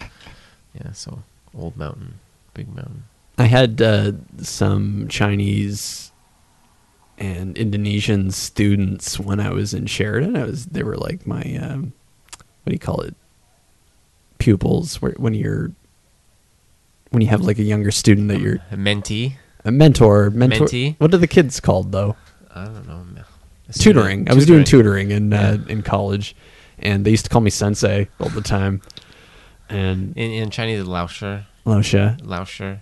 And they have. I like the what is it? The Korean thing where they add like an ah to the end of your name as an affection kind of thing. Our old roommate Chung Mao used to go like, "Your name will be Jesse and Jessica's new name will be Jessica because you are my friend." You're like, "Yeah, that's interesting." Was there any kind of like, are they culturally cool? Like, is there any kind of what's like the conservatism revolving around, like, you having a long-term girlfriend that you live with, and their expectation about like marriage? They're not conservative in terms of like sex. I think sex is not as taboo. In terms of, but they're really family oriented. So, like, you meet your girlfriend, and you're already, your second date is like a ticking towards the marriage. So her cousin got, Yan's cousin got married within like a year of meeting this girl. So you get things like they're really big on like, And I mean, I feel like the girls, you know, date there with a expectation of that you're going to eventually propose to them. Right. Mao said something like, if you sleep with a girl or date a girl with no intention of marrying her, it's just like raping them. Mao said this. Interesting. It's just like sexual assault. But I think, I mean, I'm not single, but from the stories that I've heard from single people, like, you know, people are pretty free with their sexuality, I think. Mm-hmm. But also, too, they're a little naive because, you know, you go through all your university and you never have time for a real boyfriend or real dating. Right. So you meet 30-year-olds who are really like 25-year-olds. Developmentally. Yeah. Mm-hmm. You know, we've been dating, you know, since 13, 14, 15, 16. Mm-hmm. But that's like unimaginable really to them. So I guess a lot of it is naivete. And do you feel like, because you watch all these Woody Allen movies and stuff, right? Especially now at our age, like Woody Allen movies start to make a lot more sense when you get into your 30s because everybody's like having affairs or whatever, or divorces, and there's all these this kind of like this. It's an adult developmental stage where you get into your Woody Allen years. I think. I wonder if you have a culture that's developmentally 25 when they're in their 30s. I wonder if they don't reach that midlife crisis thing where they start to think like American Beauty, where they're trapped and they want a divorce and stuff. I wonder if that gets delayed too. Like, and I wonder why, I wonder if that evolution is speeding up. Like our grandparents stayed together their whole life, but I wonder if it's because that developmental, that, you know what I'm trying to get at? Like where they don't reach those Woody Allen years until later on. I wonder if it gets pushed back in countries that are more conservative. Like you stay more like a child. Well, like in your high school. I mean, I think our grandparents probably hated each other just as much, mm-hmm. but they felt like they had to stay together. Mm. It's not as easy to get divorced back then. I think for my experience of being away, like the people, they get married so fast, and then, you know, they date them for 5 years and they're like, why the hell did I marry you? Mm-hmm. Like now I realize that we're not fit, but we're stuck. We got kids, and mm-hmm.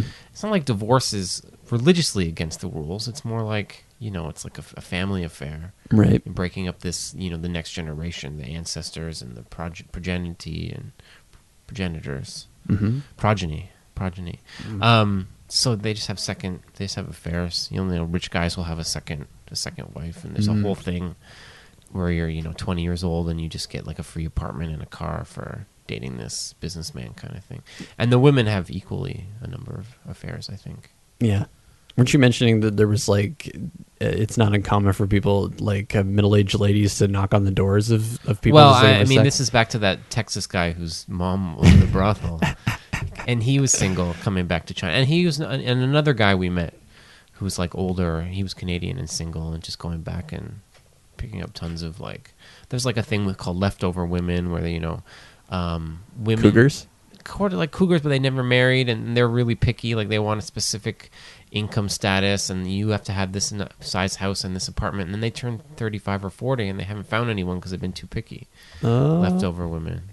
Yeah. So both of these guys were like single and older, like 50 or 45. Mm-hmm. And they were just like telling about all their escapades in China. I don't know if I could live that way. I think I'd get sad if I was picking on the leftover women. Well, I mean, it was when I was single, it got sad after a while too, mm-hmm. right? Because you're like at first, it's really great. You're like, yeah, like 30 years old. It's really great being 30.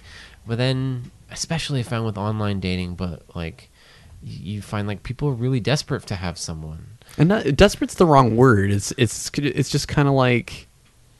People don't want to feel like a commodity where they get used up. I never felt like I was, you know, okay, I got around, but I never felt like I was using people. But it's more like, I don't know you after 3 weeks. Like, yeah, totally. I don't know who you are. Especially, maybe I'm biased because I had like a long-term relationship. And, mm-hmm. and it's just like, I'm not ready to say what I feel about you either way because I don't, you know, it's fun. I don't, mm-hmm. but I mean, I guess too, like you get older and you realize that that excitement at the beginning is not what love is supposed to be, no. I think. Like, love comes, you know, when you're, like, completely down and out, and that's the only person in the world, except for maybe your mom, who's going to, like, wipe your ass while you're an old person shitting your diapers kind of thing. Yeah. And it extends even beyond like romantic stuff, right? Where like you know who your friends are when like stuff is not going well. Yeah, yeah. And who can like back you up and who you can help, ask for help and stuff and who you can be vulnerable with, yeah. Right? There's something about that kind of early onset lust where you're acting like Frank Sinatra and everything is kind of groovy and crazy. But it doesn't align with any of that end of relationship kind of stuff. And I mean the latter half. I think like you can have like a sexual energy with someone who's completely not fit for you mm-hmm. as a girlfriend, and you can have a great girlfriend who you're like, yeah, I can objectively say that it was like way more crazy with this person, but I didn't pick them because of that. Yeah.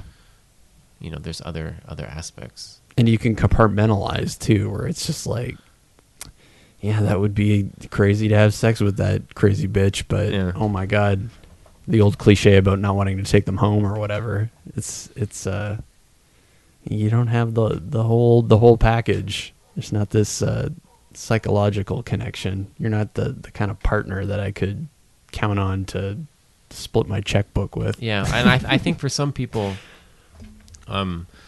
they can't separate those two. Like they're like, well, if he's not a good person, I would never be attracted to him or mm-hmm. she. But I think for other people, they're like, well, I can separate your sexuality from the mm-hmm. rest of your personality. And they also, I find that like in my own life and with my own friends, it's like, in order to pick a good partner, I think you have to kind of turn off your brain, parts of your brain sometimes, where you say like, instead of looking at like at this person as if they're a combination, like an avatar on the internet where like you can boost up their ratings and attractiveness or like intelligence or whatever, how do you feel? Like, does this person put you at ease? Do you feel happy like when you're around them? Do they make you want to be a better person? You know, those kinds of things are really hard to put into words and hard to think of intellectually. I agree, and I think that goes back to it. Like, I don't feel like those things happen right away. Mm-hmm. Like, I don't feel like I was completely so happy at the beginning of my current relationship. I wasn't unhappy, but, you know, there was a lot more friction than there is, I think, now. Yeah. But, I mean, it's been, I don't know, 3 years, 4 years or whatever. Mm-hmm. Plus, too, like, you know, when you're men and women, you know, your girlfriend's, like, 4 years younger than you. So mm-hmm. you're in a completely different space. Mm-hmm.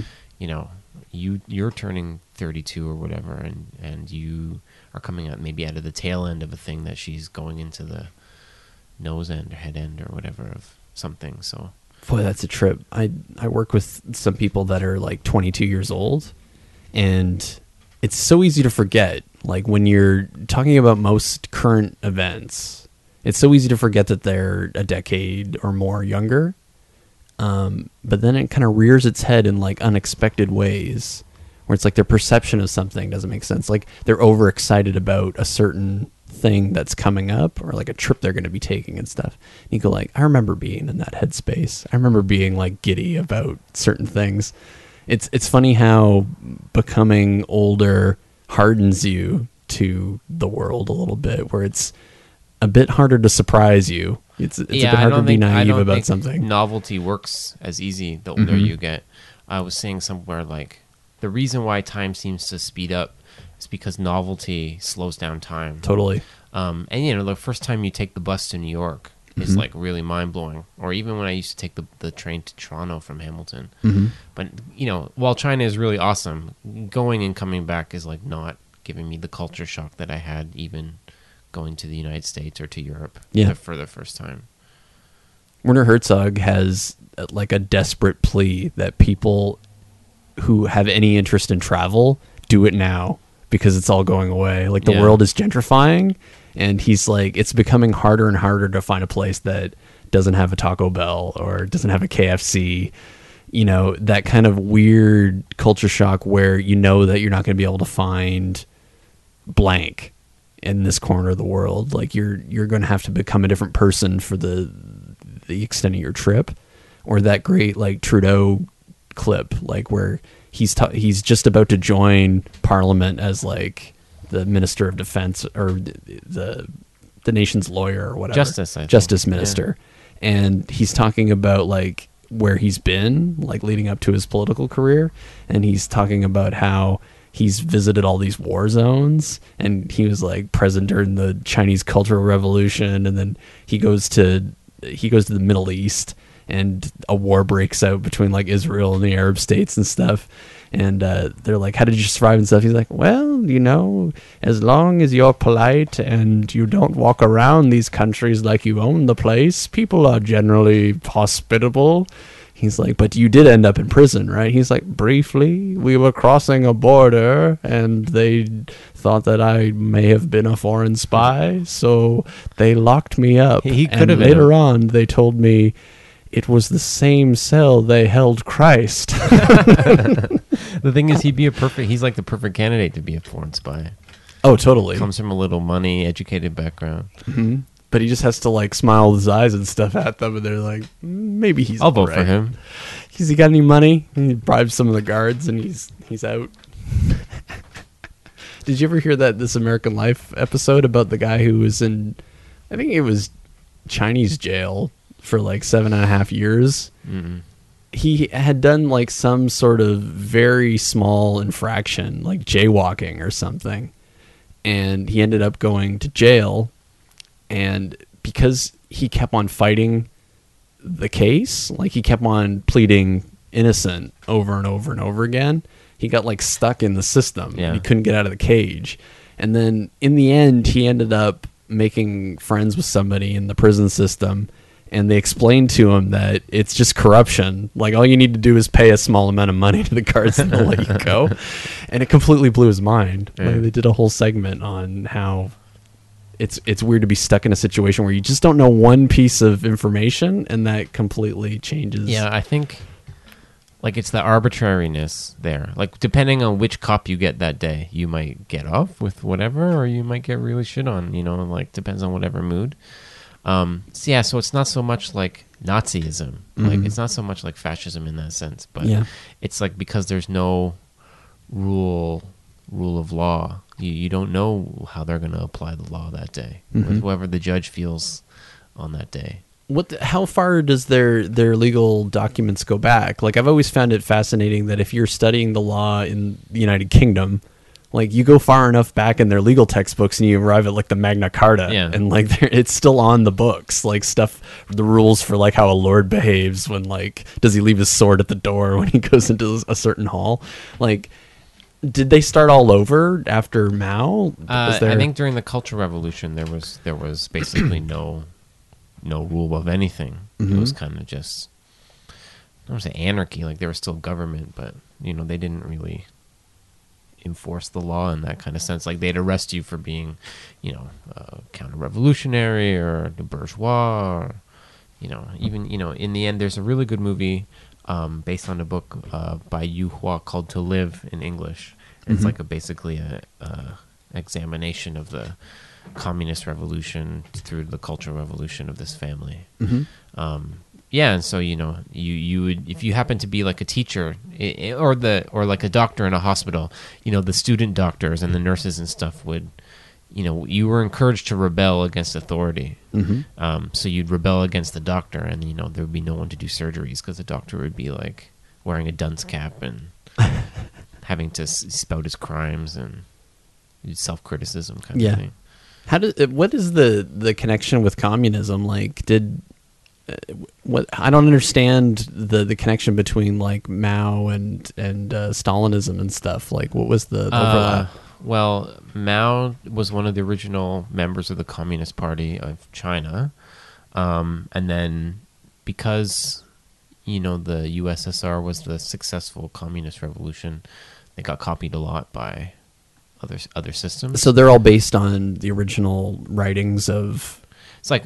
Marxist, the books spread, Stalinist, Maoist kind of line of thought.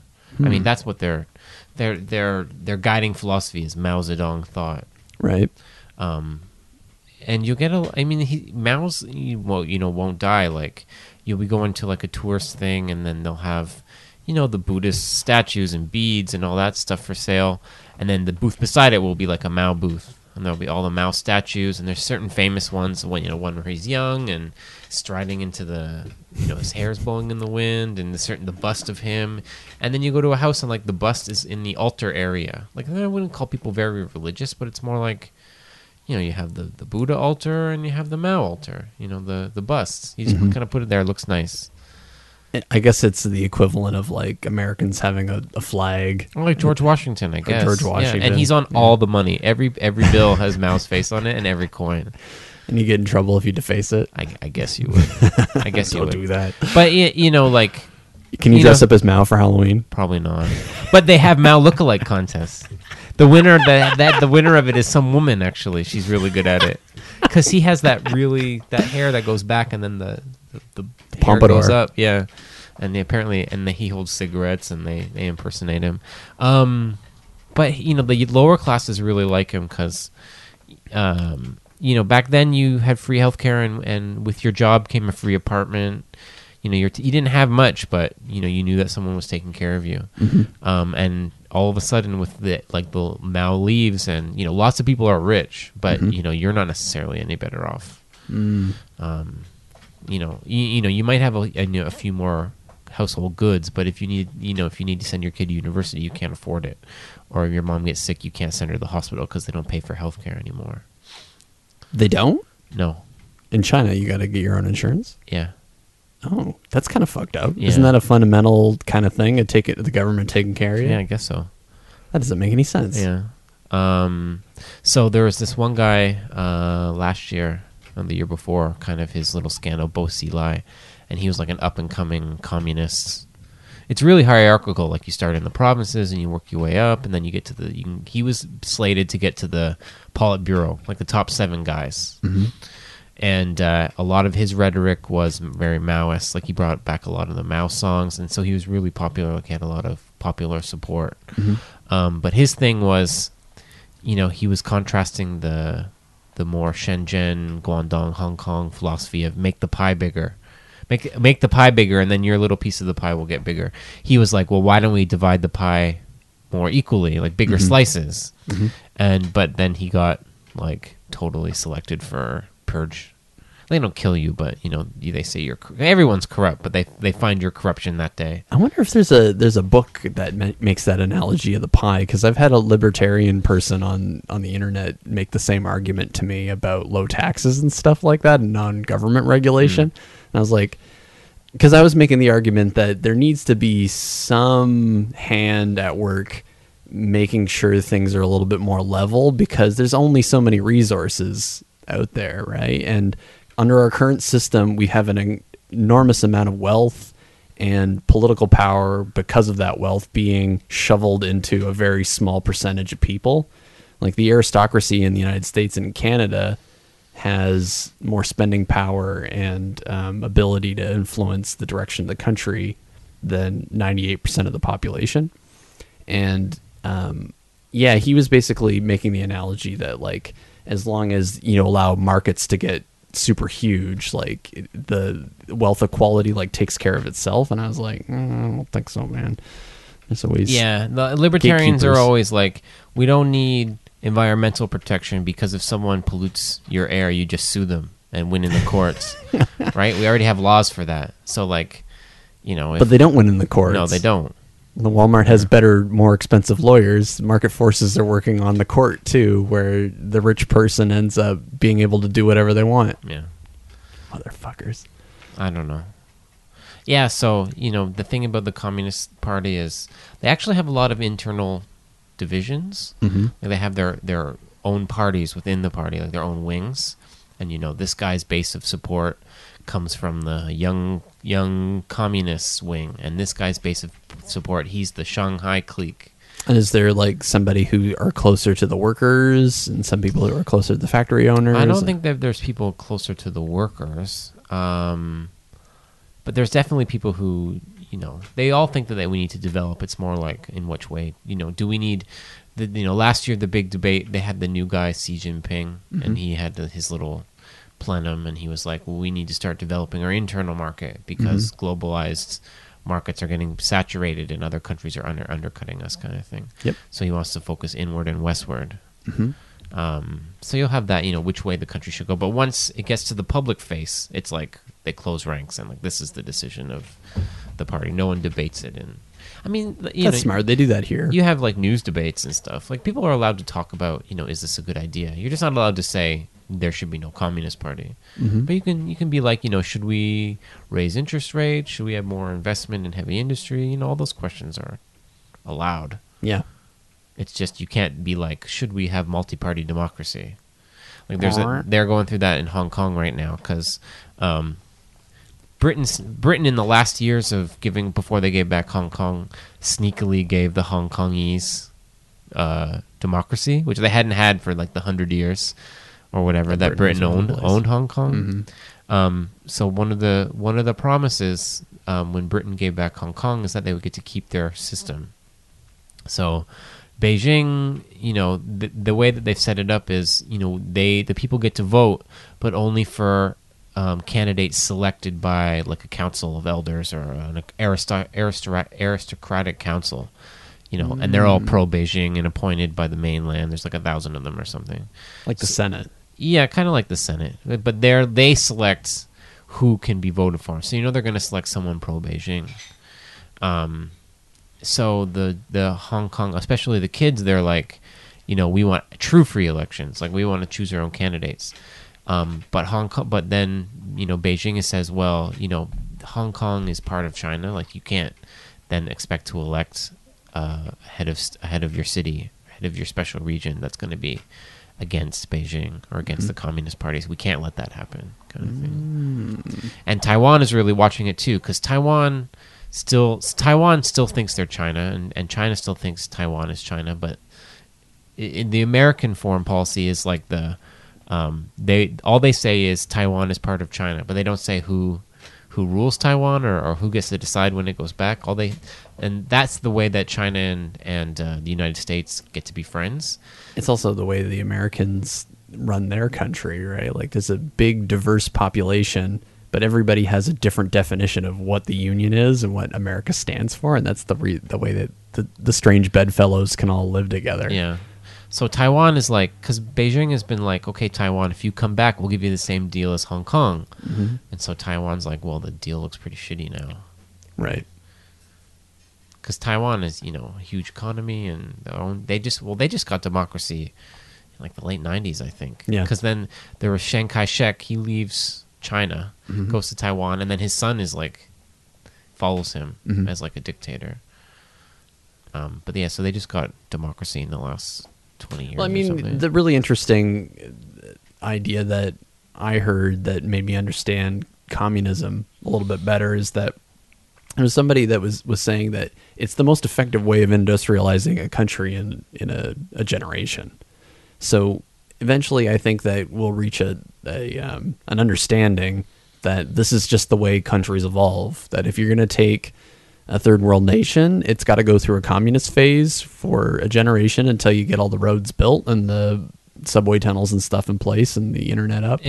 And then it shifts over into like a market capitalism kind of thing. It definitely, the whole country is run like a giant corporation. Like there's like a board of directors, you know, and they each have their policy groups and they just make a decision. And that's the decision for the whole country. Jeez Louise. Well, I think we're going to have to wrap up because I got to piss super bad. All right, man. But that was super interesting. I'm glad that you've took the dive. I know that this was an unexpected adventure, but it seems like it's going to be Yeah. I mean, I don't know how long it's going to kind of keep up. Like, we really miss Canada coming back. Like, I think we don't appreciate is how fucking blue the sky is here. Mm-hmm. And that's kind of intoxicating. I don't think we appreciate like how polluted that place is getting. Yeah. I hope it never becomes like a fucking, you know how like the Nazis were always talking about Lebensraum? They're like, we need living space because there's too many Germans and like we don't have enough farmland and stuff, and that's what made them militaristic and want to spread out. I hope that there's never a movement in China where they're like, we've been dirtying up this place too much. We got to move to Canada. It's funny too, because like all the propaganda is now about the Chinese dream. Like that's the latest phrase is Chinese dream, and they have all this kind of folk art as part of their propaganda posters, and all like green meadows and grandfathers and babies like rolling around in the grass under blue skies and stuff like this. And I'll make one final point. Like Todd, when he was talking earlier in the week, he was saying that there's strange things that happen in a country when the aristocracy, the middle class, the upper class, middle class, when they lose interest in believing in their country. And what he means is, like, as long as there's rich Canadians that still believe in the Canadian dream, they won't mind paying taxes and doing big, like, mega projects to make the country interesting. Mm. And as soon as that covenant is broken and they start putting their money into other countries and thinking of themselves as, like, citizens of the world, the country starts to decline. And one thing that he says that he thinks that, or one thing that I feel like I've gotten from you, is that there's still an idea about everybody across the board has a belief in, like, having a strong China and a great China. And that makes the contrast between that and Canada, I think, is relevant. Mm. I wonder if that's going to change our trajectories in an interesting way. Mm. I don't know. I think it's like just that state of their development, right? They really have to be. I mean, we're just like post-nationalists, especially mm-hmm. Canada. Yeah, you know, we're all from somewhere else, but we all feel very Canadian. Mm-hmm. But yeah, China is still feels like the underdog in a lot of ways, I think. And it's so funny, like, to be able to judge a country where a country is at culturally by their reverence for the government. Like, there's kind of a reverence around the presidency in the United States, yeah, where, like, even if you call Obama a shithead, it's still a great honor to, like, be able to shake the president's hand. You call Mr. President, and going to the White House is a big deal. I don't even think I would go if Stephen Harper invited us to the. You have to pay me to go. You know, Canadians have absolute disdain for our own government. There was this one day where, like, the news report that the head of the country, Xi Jinping, goes to this local dumpling stand and orders dumplings and intestine soup. And so what he ordered is now a combo meal. In honor of his visit. Fuck. And we went there like months later, and there was still a line. Still a line. Yeah. People wanted to have the same thing. They want the Xi Jinping combo. Bring me back some. Yeah. Next time you visit. All right. Okay, that's it. Cool. What is your Twitter? Stephen with a V, Chabot, C-H-A-B-O-T, one word. Get on there. All right. Take care. Bye-bye. 2 hours, just like that. No fucking problem. I don't understand, like, why these politicians don't want to start up podcasts. It's such a better way to spread ideas. I'll smoke a bowl.